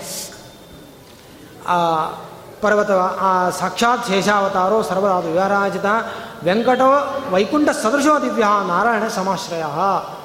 ಆ ಪರ್ವತಕ್ಕೆ, ಆ ಭಗವಂತ ಇದ್ದ ನಾರಾಯಣ ಅದ್ರಿ, ನಾರಾಯಣ ಪರ್ವತ, ನಾರಾಯಣ ಆಶ್ರಮ ಅಂತ ಕರೆದಿದ್ದಾರಲ್ಲ, ಭಗವಂತ ಅಲ್ಲಿ ಇದ್ದಾನೆ ಅಂತಂದರೆ ಅದು ಕೂಡ ಶೇಷನ ಮೇಲೆಯೇ ಇದ್ದಾನೆ. ವೈಕುಂಠದಲ್ಲಿಯೂ ಕೂಡ ಶೇಷಶಾಹಿಯೇ ಆಗಿಯೇ ಇದ್ದಾನೆ. ಭೂವೈಕುಂಠದಲ್ಲಿಯೂ ಕೂಡ ಭಗವಂತ ಶೇಷಶಾಹಿಯಾಗಿಯೇ ಇದ್ದಾನೆ. ಅದಕ್ಕೆ ಹೇಳ್ತಾ ಇದ್ದಾರೆ, ವೈಕುಂಠ ಸದೃಶೋ ದಿವ್ಯ, ವೈಕುಂಠಕ್ಕೆ ಸಮಾನವಾಗಿರತಕ್ಕಂತಹ ಈ ಭೂವೈಕುಂಠ ನಾರಾಯಣಾಶ್ರಮ. ಆ ನಾರಾಯಣಾಶ್ರಮದಲ್ಲಿ ಭಗವಂತ ಇದ್ದಾನೆ. ಸರ್ವಧಾತು ವಿರ, ವಿರಾಜಿತ. ಎಲ್ಲ ಧಾತುಗಳು, ಅಂದರೆ ಪರ್ವತದಲ್ಲಿ ಇರಬೇಕಾಗಿರ್ತಕ್ಕಂಥ ಎಲ್ಲ ಸಕಲ ಸ್ಥಾವರ ಜಂಗಮಾದಿಗಳೆಲ್ಲವೂ ಕೂಡ ಅಲ್ಲಿದೆ. ಪ್ರಾಣಿ ಪಕ್ಷಿಗಳೆಲ್ಲವೂ ಕೂಡ ಇದೆ. ಅದು ಹೇಗಿದೆ ಅಂದರೆ ಶೇಷಮಾರ್ಥ ಸಂವಾದ ಆಗದ ಪುಣ್ಯಕಾನನ ಯೋಜನತ್ರಯ ವಿಸ್ತೀರ್ಣ ತ್ರಿಂಶತ್ ಯೋಜನ ಮಾಯುತಃ ಹಿಂದೆ ಕೇಳಿದ್ದೀರಿ ನೀವು ಮೊದಲನೆಯ ಎರಡನೆಯ ದಿವಸ ಶೇಷದೇವರಿಗೆ, ವಾಯುದೇವರಿಗೆ ಸಂವಾದವಾದಾಗ ಆ ವಾಯುದೇವರಿಂದಾಗಿ ಪರ್ವತ ಸಮೇತವಾಗಿ ಇಲ್ಲಿ ಬ, ಬಂದಿರತಕ್ಕಂಥವರು ಶೇಷದೇವರು, ಅದಕ್ಕೆ ಶೇಷಾಚಲ ಅಂತ ಹೆಸರು ಬಂತು ಕೇಳಿದ್ದೀರಿ. ಅದನ್ನೇ ಹೇಳ್ತಾ ಇದ್ದಾರೆ. ಶೇಷಮಾರುತ ಸಂವಾದ ಆಗತ ಪುಣ್ಯಕಾನನಃ. ಯೋಜನತ್ರಯ ವಿಸ್ತೀರ್ಣ ತ್ರಿಂಶತ್ ಯೋಜನ ಮಾಯುತ ಶೇಷನ ನೂರು ಗಾವದ ಉದ್ದ ಮತ್ತು ಮೂವತ್ತು ಗಾವಲ ಅಗಲವಾಗಿರತಕ್ಕಂಥ ಪರ್ವತ ರೂಪವಾಗಿರತಕ್ಕಂತಹ ಶೇಷದೇವರು ಆ ಪರ್ವತವನ್ನು ಧಾರಣೆ ಮಾಡಿಕೊಂಡು ಇಲ್ಲಿ ಬಂದಿದ್ದಾರೆ. ಆ ಪರ್ವತ ಯಾವ ರೀತಿಯಾಗಿದೆ ಅನ್ನೋದನ್ನು ವರ್ಣನೆ ಮಾಡ್ತಾರೆ. ವಂದನಂ ವೆಂಕಟಗಿರಿ ಆ ವದನ, ಆ ಪರ್ವತದ ಮುಖ ಹೇಗಿದೆ ಅಂದರೆ ವೆಂಕಟಗಿರಿ. ಅಂದರೆ ಆದಿಶೇಷನ ಹೆಡೆ, ರುದ್ರದೇವ ಶೇಷದೇವರ ಹೆಡೆ ಇದ್ದಾಗಿದೆ. ಆಮೇಲೆ ನರಸಿಂಹಾಚಲ ಮಧ್ಯಮ ಅಹೋಬಿಲ ಪರ್ವತ ಏನಾಗಿದೆಯಲ್ಲ ಅದು ಮಧ್ಯದೇಶ, ಶೇಷದೇವರ ಮಧ್ಯದ ಭಾಗವಾಗಿದೆ. ಶ್ರೀಶೈಲ ಪುಚ್ಛಭಾಗಸ್ತು. ಪುಚ್ಛಭಾಗ ಏನು ಅಂದರೆ ಶ್ರೀಶೈಲ. ಶ್ರೀಶೈಲ ಇದು ಶೇಷದೇವರ ಪುಚ್ಛಭಾಗ. ಆದರೆ ಹೀಗೆ ಒಂದು ಹೆಡೆ ಮಧ್ಯದ ಭಾಗ ಅಹೋಬಲ ನರಸಿಂಹದೇವರ ಅದೇ ಅಹೋಬಲ ಪರ್ವತ ಅದಾದ್ಮೇಲೆ ಕೊನೆಯದೇ ಶೇಷೇಲ ಪರ್ವತದ ಪುಚ್ಛಭಾಗ. ಹೀಗೆ ಇಲ್ಲಿಯೂ ಕೂಡ ಈ ಪರ್ವತವು ಕೂಡ ಶೇಷದೇವರಿಂದಾಗಿಯೇ ಕೂಡಿದ್ದಾಗಿದೆ. ಆದ್ದರಿಂದ ಇಲ್ಲಿಯೂ ಕೂಡ ಭಗವಂತ ಶೇಷನ ಮೇಲೆಯೇ ಮಲಗಿದ್ದಾನೆ, ಶೇಷನ ಮೇಲೆಯೇ ಇದ್ದಾನೆ. ಹೀಗೆ ಸರ್ವಕ್ಷೇತ್ರಕ್ಕಿಂತಲೂ ಉತ್ತಮವಾಗಿರತಕ್ಕಂಥ ಈ ಕ್ಷೇತ್ರದಲ್ಲಿ ಭಗವಂತ ಬಂದು ನೆಲೆಸಿದ್ದಾನೆ. ಅನೇಕ ರೀತಿಯಾಗಿ ಹೇಳಿದ್ದಾರೆ. ಈ ಪರ್ವತ ಎಲ್ಲ ರೀತಿಯಾಗಿರತಕ್ಕಂತಹ ವೃಕ್ಷಗಳು, ಧಾತುಗಳು, ಮಂದಾರ ಪುಷ್ಪಗಳು, ಅನೇಕ ಶ್ಲೋಕ ಹೇಳ್ತಾ ಇದ್ದಾರೆ. ಶ್ಲೋಕದ ಅಭಿಪ್ರಾಯ ಹೇಳ್ತೇನೆ. ಪಿಶುಮಂಜೆ ಪಾರಿಜಾತೆ ತಿಂದ್ರಣೆ ಜಂಬು ಮಂಡಲೈ ತಾಲಾ ಹಿಂತಾಲ ಪುನ್ನಾಗಿ ದೇವದಾರು ವಿರಾಜಿತ. ಪಿಶುಜಂತ ಪಾರಿಜಾತ ಹುಣಸೆ ಮರ ಚಂದನ ಮಾವು. ಅನೇಕ ಸಂಪಿಗೆ ಹೂವುಗಳು ಚಕ್ರವ ಕೊಕ್ಕರೆಗಳು ಅನೇಕ ಮೃಗಗಳು ಎಲ್ಲ ರೀತಿಯ ನನಗೆ ಶೋಭಾಯಮಾನವಾಗಿ ಕಾಣ್ತಾ ಇದೆ. ಏವಂ ಮನೋಹರೋ ಶ್ರೀಮಾನ್ ಪರ್ವತೋ ಪುಣ್ಯಕಾನನಃ ತರವೋ ದೇವತಾಗಣ ಮೃಗಚ್ಚ ಋಷಿಭಂಗವಾಹ. ಉತ್ತಮವಾದ ಶ್ಲೋಕ. ಪಿತರ ದಕ್ಷಿಣ ಸರ್ವೇ ಪಾಷಾಣಂ ಯಕ್ಷಗನ್ನರಹ ಜಾನಂತಿ ನ ಬ್ರಹ್ಮರುದ್ರೇಂದ್ರ ಪೂರ್ವಕ ಅಲ್ಪ ಅಲ್ಪ ಅತ್ಯಲ್ಪ ವೀರಾ ಮನುಜಾಸ್ತು ಕಿಂ ಪುನಃ ಈ ಪರ್ವತ ಅತ್ಯಂತ ಉತ್ತಮವಾಗಿ ಕಾಣಿಸ್ತಾ ಇದೆ, ಸುಂದರವಾಗಿ ಕಾಣಿಸ್ತಾ ಇದೆ. ಶೇಷದೇವರು ಈಗ ಹೇಳಿದರು, ಹೇಗೆ ಮುಖ, ಮಧ್ಯದೇಶ, ಪುಚ್ಚಭಾಗ, ಇದೆಲ್ಲ ನಿರ್ಮಿತವಾಗಿರತಕ್ಕಂತಹ ಉತ್ತಮವಾದ, ಸುಂದರವಾದ ಒಂದು ಪರ್ವತವನ್ನು ನೋಡ್ತಾ ಇದ್ದಾರೆ. ಆ ಸುಂದರವಾದ ಪರ್ವತ ನೋಡಲಿಕ್ಕೆ ಅಷ್ಟೇ ಸುಂದರವಲ್ಲ, ನಮ್ಮ ಎಲ್ಲ ಪಾಪಗಳನ್ನು ಕೂಡ ಪರಿಹಾರ ಮಾಡುವ ಸಾಮರ್ಥ್ಯ ಆ ಪರ್ವತದಲ್ಲಿದೆ. ಇದರ ಮಹಿಮೆಯನ್ನು ಜಾನಂತಿ ಬ್ರಹ್ಮ ಶಿವೇಂದ್ರ ಪೂರ್ವಕಾ ಬ್ರಹ್ಮದೇವರು, ರುದ್ರದೇವರು ಇವರೇ ಮೊದಲಾಗಿರತಕ್ಕಂಥ ಇಂದ್ರ ದೇವತೆಗಳು ಮಾತ್ರ ಅದರ ಮಹಿಮೆಯನ್ನು ತಿಳಿದುಕೊಳ್ಳಿಕ್ಕೆ ಸಾಮರ್ಥ್ಯವುಳ್ಳವರಾಗಿದ್ದಾರಷ್ಟೇ ಹೊರತು ನಮ್ಮಂಥ ಅತ್ಯಲ್ಪ ವೀರಾಹ ಮನುಜಾಹ ಕಿಂ ಪುನಃ ಅಲ್ಪರಾಗಿರ್ತಕ್ಕಂಥ ಮನುಷ್ಯರಿಗೆ ಅದರ ಮಹತ್ವವೇ ಗೊತ್ತಾಗುವುದಿಲ್ಲ. ನೋಡ್ರಿ, ಯಾವುದೇ ಒಂದು ಕ್ಷೇತ್ರದ ಮಹಿಮೆ ನಮ್ಗೆ ಗೊತ್ತಾಗಬೇಕಾಗಿತ್ತು ಅಂದರೆ ಅದರ ಕಥೆಯನ್ನು ನಾವು ತಿಳಿದುಕೊಳ್ಬೇಕು. ನೋಡಿ ಇವತ್ತು ಸಾಮಾನ್ಯವಾಗಿ ಅನೇಕ ಜನರು ಬಂದು ಹೋಗ್ತಾ ಇರ್ತಾರೆ. ಅನೇಕ ವಿದ್ವಾಂಸರು ಬರ್ತಾರೆ, ಪಂಡಿತರು ಬರ್ತಾರೆ ಅಥವಾ ಯಾವ ಒಬ್ಬ ದೊಡ್ಡ ರಾಜಕಾರಣಿ ವ್ಯಕ್ತಿ ಬರ್ತಾನೆ. ಅಥವಾ ಒಬ್ಬ ದೊಡ್ಡ ಅಧಿಕಾರಿ ಇನ್ಯಾವುದೋ ಕೆಲಸದಲ್ಲಿ ಇರತಕ್ಕಂಥವನು ಡಾಕ್ಟರ್ ಆಗಿರ್ಬೋದು, ಯಾವುದೇ ಕೆಲಸ. ಅವನ ಬಗ್ಗೆ ನಮಗೆ ಪರಿಚಯ ಇಲ್ಲ ಅಂತಂದರೆ ನಾವು ಗೌರವವನ್ನು ಕೊಡುವುದಿಲ್ಲ. ಒಬ್ಬನ ಬಗ್ಗೆ ನಮಗೆ ಪರಿಚಯ ಇಲ್ಲ ಅಂದರೆ ನಾವು ಹೇಗೆ ಗೌರವ ಕೊಡ್ತೇವೆ? ಇವನ ಬಗ್ಗೆ ನಮಗೆ ಪರಿಚಯ ಇದ್ದ ಅಂದಾಗ ಮಾತ್ರ ನಾವು ಗೌರವ ಗೌರವ ಕೊಡ್ತೇವೆ. ಇವತ್ತಿನ ದಿವಸ ನಾವು ಯಾವುದೋ ಒಂದು ಕ್ಷೇತ್ರಕ್ಕೆ ಹೋಗಿದ್ದೇವೆ. ಗಯಾ ಕ್ಷೇತ್ರಕ್ಕೆ ಹೋಗಿದ್ದೇವೆ ತಿರುಪತಿ ಕ್ಷೇತ್ರಕ್ಕೆ ಹೋಗಿದ್ದೇವೆ, ಅಥವಾ ಇನ್ಯಾವುದೋ ಕ್ಷೇತ್ರಕ್ಕೆ ಹೋಗಿದ್ದೇವೆ. ಕ್ಷೇತ್ರಕ್ಕೆ ಹೋದಾಗ ಕ್ಷೇತ್ರದ ಮಹಿಮೆ ನಮಗೆ ತಿಳಿದೇ ಇದ್ದಾಗ ಅದರಲ್ಲಿ ಭಕ್ತಿ ಬರುವುದಿಲ್ಲ.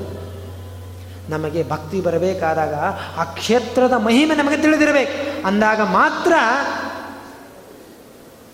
ಅದು ಪುಣ್ಯಕರವಾಗ್ತದೆ. ಯಾ, ಇದು ಭಾಗವತದಲ್ಲಿ ಬಂದಿರುವಂಥ ವಿಚಾರ. ಒಬ್ಬ ವೃದ್ಧಾಪ್ಯ ಹೊಂದಿರತಕ್ಕಂತಹ ಮನುಜ ವ್ಯಕ್ತಿ, ಎಂಬತ್ತು ತೊಂಬತ್ತು ವಯಸ್ಸಾಗಿದೆ. ಗಂಗಾ ಕ್ಷೇತ್ರಕ್ಕೆ ಗಂಗಾ ತೀರಕ್ಕೆ ಹೋಗಿದ್ದಾನೆ. ಗಂಗೆಯಲ್ಲಿ ಇಳಿಲಿಕ್ಕಾಗಿಲ್ಲ. ಕಷ್ಟವಾಗಿದೆ. ದಂಡಿ ಮೇಲೆ ಕುಳಿತಿದ್ದಾನೆ. ಸ್ನಾನ ಮಾಡಿ ಬರುವ ಪ್ರತಿಯೊಬ್ಬರಿಗೂ ಹೇಳ್ತಾ ಇದ್ದಾನೆ. ಯಾರಲ್ಲಿ ಪಾಪ ಇಲ್ಲ, ಯಾರು ಪಾಪವೇ ಮಾಡಿಲ್ಲ, ಅವರು ಒಂದು ತಂಬಿಗೆಯ ನೀರನ್ನು ತಂದು ನನ್ನ ತಲೆ ಮೇಲೆ ಹಾಕ್ರಿ, ಗಂಗೆಯ ಒಂದು ತಂಬಿಗೆ ನೀರು ಹಾಕ್ರಿ ಅಂತ ಹೇಳ್ತಾ ಇದ್ದಾರೆ ಎಲ್ಲರಿಗೂ ಗಿಲ್ಟ್ ಫೀಲ್ ಇರುತ್ತೆ, ಓ ನಾನು ಪಾಪ ಮಾಡಿದ್ದೇನೆ ಅಂತೇಳಿ ಆದರೆ ಸ್ನಾನ ಮಾಡಿ ಪ್ರ, ಬರುವ ಪ್ರತಿಯೊಬ್ಬರಿಗೂ ಹೇಳ್ತಾ ಇದ್ದಾನೆ, ಯಾರಲ್ಲಿ ಪಾಪ ಇಲ್ಲ, ಅವರು ಬಂದು ಒಂದು ತಂಬಿಗೆ ನೀರು ಹಾಕ್ರಿ ಅಂತ. ಎಲ್ಲರಿಗೂ ಗಿಲ್ಟ್ ಫೀಲ್ ಇರೋದ್ರಿಂದ ಯಾರೂ ಹಾಕ್ತಾ ಇಲ್ಲ. ಆದರೆ ಒಬ್ಬ ಬಾಲಕ ಬಂದು ತಾನು ಸ್ನಾನ ಮಾಡಿ ಗಂಗೆಯ ಒಂದು ತಮಗಿ ನೀರನ್ನು ತಂದು ಆ ಮುದುಕನ ಮೇಲೆ ಹಾಕಿದ್ದಾನೆ. ಅವಾಗ ಮುದುಕ ಕೇಳಿದ, ಏನಪ್ಪ ನೀನು ಪಾಪ ಮಾಡಿಲ್ವಾ? ಅಥವಾ ನಿನ್ನಲ್ಲೇ ಪಾಪವೇ ಇಲ್ವಾ? ಅದರದ್ದು ಪಾಪ ಮಾಡಿದ್ದೆ. ಅದು ಭೂತಕಾಲ. ಆದರೆ ವರ್ತಮಾನ ಕಾಲದಲ್ಲಿ ಪಾಪ ಇಲ್ಲ. ಯಾವಾಗ ವಿಷ್ಣುಪಾದೋದಕ ಈ ಗಂಗೆಯಲ್ಲಿ ಮುಳುಗಿದೆ ಅವಾಗ ನನ್ನ ಪಾಪ ಎಲ್ಲ ಹೊರಟೋಯ್ತು ವಿಷ್ಣುಪಾದೋದಕದಲ್ಲಿ ಈ ಅನುಸಂಧಾನ ಇಲ್ಲ ಅಂದರೆ ಪ್ರಯೋಜನ ಇಲ್ಲ ರೀ. ನೋಡ್ರಿ, ಅದಕ್ಕೆ ಹೇಳ್ತಾ ಇರೋದು ನಾನು. ಅದರ ಮಹಿಮೆ ಗೊತ್ತಿಲ್ಲ ಅಂದರೆ ಅನುಸಂಧಾನ ಬರುವುದಿಲ್ಲ. ಸಾಮಾನ್ಯ ಶ್ರೋತ್ರಿಯರಾಗಿರ್ತಕ್ಕಂಥ ಇವತ್ತಿನ ಅನೇಕ ಜನರು ತಾವು ಮಾಡುವ ಮನೆಯಲ್ಲಿಯೇ, ಬಚ್ಚಿನ ಮನೆಯಲ್ಲಿ ಪ್ಲಾಸ್ಟಿಕ್ ಬಕೆಟ್ ಇಟ್ಕೊಂಡು, ಪ್ಲಾಸ್ಟಿಕ್ ಚಮ್ಮು ತೊಗೊಂಡೇ ಸ್ನಾನ ಮಾಡಬೇಕಾದ್ರೆ ಈ ಮಂತ್ರ ಹೇಳ್ತಾರೆ. ಗಂಗೆ ಚ ಯಮುನೆ ಚೈವ, ನರ್ಮದೇ ಸಿಂಧು ಕಾವೇರಿ, ಜಲೇಸ್ಮಿನ್ ಸನ್ನಿಧಿಂ ಕುರು. ಯಾಕೆ ಈ ಮಾತು ಹೇಳ್ತಾರೆ? ಗಂಗೆ ಚ ಯಮುನೆ ಚೈವ, ನರ್ಮದೇ ಸಿಂಧು ಕಾವೇರಿ, ಜಲೇಸ್ಮಿನ್ ಗಂಗಾರ ಸಕಲ ತೀರ್ಥಗಳ ಸನ್ನಿಧಾನ ಈ ಪ್ಲಾಸ್ಟಿಕ್ ಬಕೆಟ್ದಲ್ಲಿ ಆಗಲಿ ಅಂತ ಯಾಕೆ ಹೇಳ್ತಾರೆ ಅಂದರೆ, ಗಂಗಾರ ಸಕಲ ತೀರ್ಥಗಳಲ್ಲಿ ಸ್ನಾನ ಮಾಡಿದರೆ ಯಾವ ಪುಣ್ಯ ಬರಬೇಕೋ, ಎಂತಹ ಪಾಪ ಪರಿಹಾರ ಆಗಬೇಕೋ, ಅಂತಹ ಪಾಪ ಪರಿಹಾರ, ಅಂತಹ ಪುಣ್ಯ ಪ್ರಾಪ್ತಿ ಆಗಲಿ ಅನ್ನೋಗೋಸ್ಕರವಾಗಿಯೇ ಆ ಮಂತ್ರವನ್ನು ಹೇಳಿ ಸ್ನಾನ ಮಾಡುವುದುಂಟು. ಆದರೆ ಅಂತಹ ಸಾಕ್ಷಾತ್ ಗಂಗೆಗೆ ಹೋದಾಗೇ ಈ ಚಿಂತನೆ ಬರದೇ ಇದ್ದರೆ ಗಂಗಾ ಸ್ನಾನ ಮಾಡಿದ್ರು ಅಷ್ಟೇ, ಯಾವ ನದಿ ಸ್ನಾನ ಮಾಡಿದ್ರು ಅಷ್ಟೇ, ಕೊನೆಗೆ ಕೆರೆ ಸ್ನಾನ ಮಾಡಿ ಕೊಳಚೆ ಸ್ನಾನ ಮಾಡಿದ್ರು ಅಷ್ಟೇ, ಕೊಳಚೆಯಿಂದ ಸ್ನಾನ ಮಾಡಿದ್ರು ಅಷ್ಟೇ. ಅನುಸಂಧಾನ ಇಲ್ಲದೇ ಇದ್ದರೆ ಅದರ ಬಗ್ಗೆ ಮಹಿಮೆ ಗೊತ್ತಿಲ್ಲದೇ ಇದ್ದರೆ ಯಾವ ಪ್ರಯೋಜನ ಅದರ ಮಹಿಮೆ ಗೊತ್ತ, ಅನುಸಂಧಾನ ಯಾವಾಗ ಬರುತ್ತೆ, ಅದರ ಮಹಿಮೆ ಗೊತ್ತಾದಾಗ ಮಾತ್ರ ಅನುಸಂಧಾನ ಬರ್ತದೆ. ಆದ್ದರಿಂದಾಗಿ ಅದರ ಮಹಿಮೆಯನ್ನು ನಾವು ತಿಳಿದುಕೊಳ್ಬೇಕು ಆವಾಗ ಅನುಸಂಧಾನ, ಅನುಸಂಧಾನದಿಂದಾಗಿ ಹೀಗೆ ನಮಗೆ ಅದರ ಮೇಲೆ ಭಕ್ತಿ ಬರ್ತದೆ. ಇಂತಹ ಪರ್ವತದ, ಇಂತಹ ವೆಂಕಟಗಿರಿಯ, ಇಂತಹ ಭಗವಂತನ ಮಹಿಮೆಯನ್ನು ಅಥವಾ ಈ ಪರ್ವತದ ಮಹಿಮೆಯನ್ನು ತಿಳಿಲಿಕ್ಕೆ ಸಾಮರ್ಥ್ಯವುಳ್ಳವರು ಕೇವಲ ಬ್ರಹ್ಮರುದ್ರ ಇಂದ್ರಾದಿಗಳು ಮಾತ್ರ. ಅವರಷ್ಟೇ ಸಮರ್ಥರು, ಅಷ್ಟೇ ಹೊರತು ಅವರನ್ನು ಬಿಟ್ಟು ನಮ್ಮಂಥ ಅತ್ಯಲ್ಪರಾಗಿರ್ತಕ್ಕಂಥ ಮನುಷ್ಯರಿಗೆ ಸಾಮಾನ್ಯ ಅರ್ಥ ಆಗತ್ತೆ. ಏನು ಅರ್ಥ ಅದಕ್ಕೆ ಅವರು ಹೇಳ್ತಾ ಇದ್ದಾರೆ ಭಗವಂತನ ಭಗವತ್ತರ ಮಹಿಮೆಯನ್ನು ಅಥವಾ ವೆಂಕಟ ಪ, ವೆಂಕಟ ಪರ್ವತದ ಮಹಿಮೆಯನ್ನು, ಗಿರಿಯನ್ನು, ಗಿರಿಯ ಮಹಿಮೆಯನ್ನು ಅವರೂ ಕೂಡ ಪೂರ್ಣವಾಗಿ ತಿಳಿದಿಲ್ಲ ಅಂತ. ಬ್ರಹ್ಮರುದ್ರಾದಿ ದೇವತೆಗಳು ಕೂಡ ಭಗವಂತನ ಮಹಿಮೆಯನ್ನು ಪೂರ್ಣ ತಿಳಿದಿಲ್ಲ, ಪರ್ವತದ ಮಹಿಮೆಯನ್ನು ಪೂರ್ಣವಾಗಿ ತಿಳಿದಿಲ್ಲ. ಅವರೇ ತಿಳಿದಿಲ್ಲ ಅಂತಂದರೆ ನಮಗಂತೂ ದುರಿತೋಪಾಸ್ತ. ಅದಕ್ಕೆ ದಾಸರು ಹೇಳ್ತಾರಲ್ಲ ಯಾವ ದಾಸರು ಹೇಳಿದ್ದು ಎಷ್ಟು ಹೇಳಲಿ ವೆಂಕಟಗಿರಿಯ ಸೃಷ್ಟಿಗೆ ಅಥವಾ ದೃಷ್ಟಿಗೆ. ಎರಡೂ ತಪ್ಪಲ್ಲ. ದೃಷ್ಟಿಗೆ ಬಹು ಸಿರಿಯ. ಮುಂದೇನದು ಬೆಟ್ಟವನ ಮನಸ್ಸು ಇಟ್ಟೇರಲು ಬೇಡಿಷ್ಟಾರ್ಥಗಳನ್ನು ಓಡಾಡುವ ದೊರೆಯ. ಎಷ್ಟು ಹೇಳಲಿ ವೆಂಕಟಗಿರಿಯ. ದೃಷ್ಟಿಗೆ, ಸೃಷ್ಟಿಗೆ ಬಹು ಸಿರಿಯ. ಚಿತ್ರ ವಿಚಿತ್ರದ ಮಹಾದ್ವಾರ. ಚಿನ್ನದ ಗೋಪುರ. ಸ್ವಚ್ಛವಾದ ಸ್ವಾಮಿ ಪುಷ್ಕ. ಹೀಗೆ ತುಂಬ ಚೆನ್ನಾಗಿ ವರ್ಣನೆ ಮಾಡಿದ್ದಾರೆ ದಾಸರು. ಅಷ್ಟು ಸುಂದರವಾಗಿರ್ತಕ್ಕಂಥ ಆ ಪರ್ವತವನ್ನು ಇಲ್ಲಿ ವರ್ಣನೆ ಮಾಡ್ತಾ ಇದ್ದಾರೆ. ಎರಡನೇ ಅಧ್ಯಾಯದ ಮಂಗಳವನ್ನು ಮಾಡಿ ಮುಂದೆ ಮೂರನೇ ಅಧ್ಯಾಯದಲ್ಲಿ ಹೇಳ್ತಾರೆ, ಶತಾನಂದೋ ವಾಚ ತಸ್ಯೋಪರಿ ಪುರಾದಿವ್ಯ ಸ್ವಾಮಿ ಪುಷ್ಕರಣೇಶ್ವ ಮತ್ಸ್ಯ ಕಶ್ಯಪೋ ಸಂಬಂಧ ಜಲಕುಕ್ಕುಡ ಭೂಷಿತ ಶುಂಶು ಮಾರಾಗಣ ಕಿರಣ ಮಂಡೂಕೋ ರೂಪಹಂಕೃತ ತೀವ್ರೇ ಜಲೆ ಸಂಗತ ಚ ಚಂಬಿತ ದಾಂಗಕಾನನಃ. ಶತಾನಂದರು ರಾಜನ ಪ್ರಶ್ನೆಗೆ ಮತ್ತೆ ಉತ್ತರ ಕೊಡ್ತಾ ಇದ್ದಾರೆ. ಸ್ವಾಮಿ ಪುಷ್ಕರಣಿಯ ಆ ಕ್ಷೇತ್ರದಲ್ಲಿರ್ತಕ್ಕಂಥ ಪುಷ್ಕರಣಿ ಮಹಿಮೆಯನ್ನು ಹೇಳಿಕೊಟ್ಟಿದ್ದಾರೆ. ಆ ಪುಷ್ಕರಣಿಯಲ್ಲಿ ತಸೋಪರಿ ದಿವ್ಯ ಸ್ವಾಮಿ ಪುಷ್ಕರಣಿ. ಶುಭ, ಅತ್ಯಂತ ಮಂಗಲಕರವಾಗಿರತಕ್ಕಂತಹ ಶುಭವಾದ ಒಂದು ಪುಷ್ಕರಣಿ, ಸ್ವಾಮಿ ಪುಷ್ಕರಣಿ ಇದೆ. ಮಚ್ಚ ಕಶ್ಯಪ ಸಂಬಂಧ ಅನೇಕ ಮೀನುಗಳು ಜಲಕ್ಕೆ ಸಂಬಂಧಪಟ್ಟಿರತಕ್ಕಂಥ, ನೀರಿಗೆ ಸಂಬಂಧಪಟ್ಟಿರತಕ್ಕಂಥ ಎಲ್ಲ ಜಲಚಾರ ಪ್ರಾ, ಜಲಚರ ಪ್ರಾಣಿಗಳು ಕೂಡ ಅಲ್ಲಿ ವಾಸವಾಗಿವೆ. ಎಲ್ಲವೂ ಕೂಡ ದೈವತ್ವವನ್ನು ಪಡೆದಿವೆ. ಅನೇಕ ದೇವತೆಗಳು ವಾಸ ಮಾಡ್ತಾ ಇದ್ದಾರೆ. ಆ ಪುಷ್ಪರಣಿಯ ಮಹಿಮೆಯನ್ನು ಹೇಳಕ್ಕೆ ಹೊರಟಿದ್ದಾರೆ ಗಂಗಾರ ಸರ್ವತೀರ್ಥಾನಂ ಜನ್ಮ, ಜನ್ಮಭೂಮಿ ವಿರಾರ್ಜಿತೆ. ತಸ್ಯಾಂ ತೇ ಸ್ನಾಂತಿ ಮನುಜಾಹ ತೇ ಧನ್ಯ ಪುಣ್ಯಭಾಜನ. ಮಹಾಪುಣ್ಯ ಮಾಡಿದರೆ ಮಾತ್ರ ಮನುಜರಿಗೆ, ಮನುಷ್ಯರು ಬಹಳ ಪುಣ್ಯಶಾಲಿಗಳಾಗಿದ್ದರೆ ಮಾತ್ರ ಅಂತಹ ಪುಷ್ಕರಣಿಯಲ್ಲಿ ಸ್ನಾನ ಮಾಡುವ ಒಂದು ಸೌಭಾಗ್ಯ ಬರ್ತದಂತೆ. ಆದ್ದರಿಂದಾಗಿ ಎಲ್ಲ ಗಂಗಾದಿ ಸಕಲ ತೀರ್ಥಗಳಿಗಿಂತಲೂ ಉತ್ತಮವಾಗಿರತಕ್ಕಂತಹ ಒಂದು ತೀರ್ಥ, ಆ ಸ್ವಾಮಿ ಪುಷ್ಕರಣಿ ತೀರ್ಥ. ಅನೇಕ ಶ್ಲೋಕವನ್ನು ಶಾಸ್ತ್ರಾಣಂ ಪರಮೋ ವೇದ, ದೇವಾನಾಂ ಪರಮೋಹರಿ ಶಾಸ್ತ್ರಗಳೇ ಉತ್ತಮವಾಗಿರ್ತಕ್ಕಂಥ ಶಾಸ್ತ್ರ. ಅದು ವೇದಶಾಸ್ತ್ರ ಅಂತ. ವೇದಾಧ್ಯಯನ. ದೇವಾನಾಂ ಪರಮೋಹರಿ ಎಲ್ಲ ದೇವತೆಗಳಿಂದ ಉತ್ತಮನ ದೇವದೇವೇಶ. ಎಲ್ಲ ದೇವತೆಗಳ ಉತ್ತಮನಾಗಿರ್ತಕ್ಕಂಥವನು ಯಾರು? ಭಗವಂತ ಜಗತ್ಸ್ವಾಮಿ. ತೀರ್ಥಾನಂ ಪರಮಂ ತೀರ್ಥಂ, ಸ್ವಾಮಿ ಪುಷ್ಕರಣಿ ತದ. ಎಲ್ಲ ತೀರ್ಥಕ್ಕಿಂತ ಶ್ರೇಷ್ಠವಾಗಿರ್ತಕ್ಕಂಥ ತೀರ್ಥ ಅದು ಸ್ವಾಮಿ ಪುಷ್ಕರಣಿ ತೀರ್ಥ. ಯಸ್ನಾನಾತ್ ಪುಷ್ ವಾರಿಣಾಂ ಸ್ವಾಮಿ ಪುಷ್ಕರಣಿಂ ಸ್ಮರಣಂ ಹರಿಂ. ಭಗವಂತನನ್ನು ಸ್ಮರಣೆ ಮಾಡಿ ಯಾರು ಸ್ವಾಮಿ ಪುಷ್ಕರಣಿಯಲ್ಲ ಸ್ನಾನ ಮಾಡ್ತಾರಲ್ಲ, ಅವರಿಗೆ ಸಪ್ತ ಜನ್ಮ ಕೃತಂ ಪಾಪಂ. ಏಳು ಜನ್ಮದಲ್ಲಿ ಮಾಡಿರ್ತಕ್ಕಂಥ ಎಲ್ಲ ಪಾಪಗಳು ಕೂಡ ಸಹಸಾ ಕ್ಷಪೋಯತಿ ಕ್ಷಣ, ಒಂದೇ ಕ್ಷಣದಲ್ಲಿ ಎಲ್ಲ ಪಾಪಗಳು ನಾಶವಾಗ್ತವೆ. ಸ್ವಾಮಿ ಪುಷ್ಕರಣಿಯಲ್ಲಿ ಸ್ನಾನ ಮಾಡಿದರೆ. ಇದಕ್ಕೆ ಕೇಳಿದ ಕೂಡ ಸಾಮಾನ್ಯ ಜನರಿಗೆ ಈ ಪ್ರಶ್ನೆ ಹುಟ್ಟುತ್ತದೆ. ಕೇಳಿದ್ದಾರೆ ನಮಗೆ ಅನೇಕ ಜನರು. ಸ್ವಾಮಿ ಪುಷ್ಕರಣಿ ನೀರು ಒಂದಂತಿರಲ್ಲ ಇವತ್ತಿನ ಕಾಲದಲ್ಲಿ ಸ್ವಾಮಿ ಪುಷ್ಕರಣಿ ಟೈಲ್ಸ್ ಸ್ಕಿಲ್ಸ್ ಎಲ್ಲ ಹಾಕಿ ವಾಶ್ ಮಾಡ್ತಾ ಇರ್ತಾರೆ. ಹದಿನೈದು ಸುಗಮ ಚೇಂಜ್ ಮಾಡ್ತಾರೆ. ಒಳ್ಳೆ ಯಾವ ಸ್ವಿಮ್ಮಿಂಗ್ ಪೂಲ್ ಮಾಡ್ತಾ ಇರ್ತಾರಲ್ಲ, ಆ ಥರ ಚೇಂಜ್ ಮಾಡ್ತಾರೆ ಹಾಗಾದರೆ ಆ ಪುಷ್ಕರಣಿ ನೀರು ಹೇಗೆ ಬಂತು? ಸಹಜವಾದ ಪ್ರಶ್ನೆ. ಹಾಗಾದ್ರೆ ಇಲ್ಲಿ ಹೇಗೆ ನಮಗೆ ಆ ಅನುಸಂಧಾನ ಬರಲಿಕ್ಕೆ ಶಕ್ಯ ಇದೆ ಅಂತ ಯಾರೋ ಒಬ್ಬರು ಕೇಳಿದ್ರು ಲಾಸ್ಟ್ ಟೈಮ್ ಆದರೆ ಒಂದು ತಿಳಿದುಕೊಡ್ರಿ.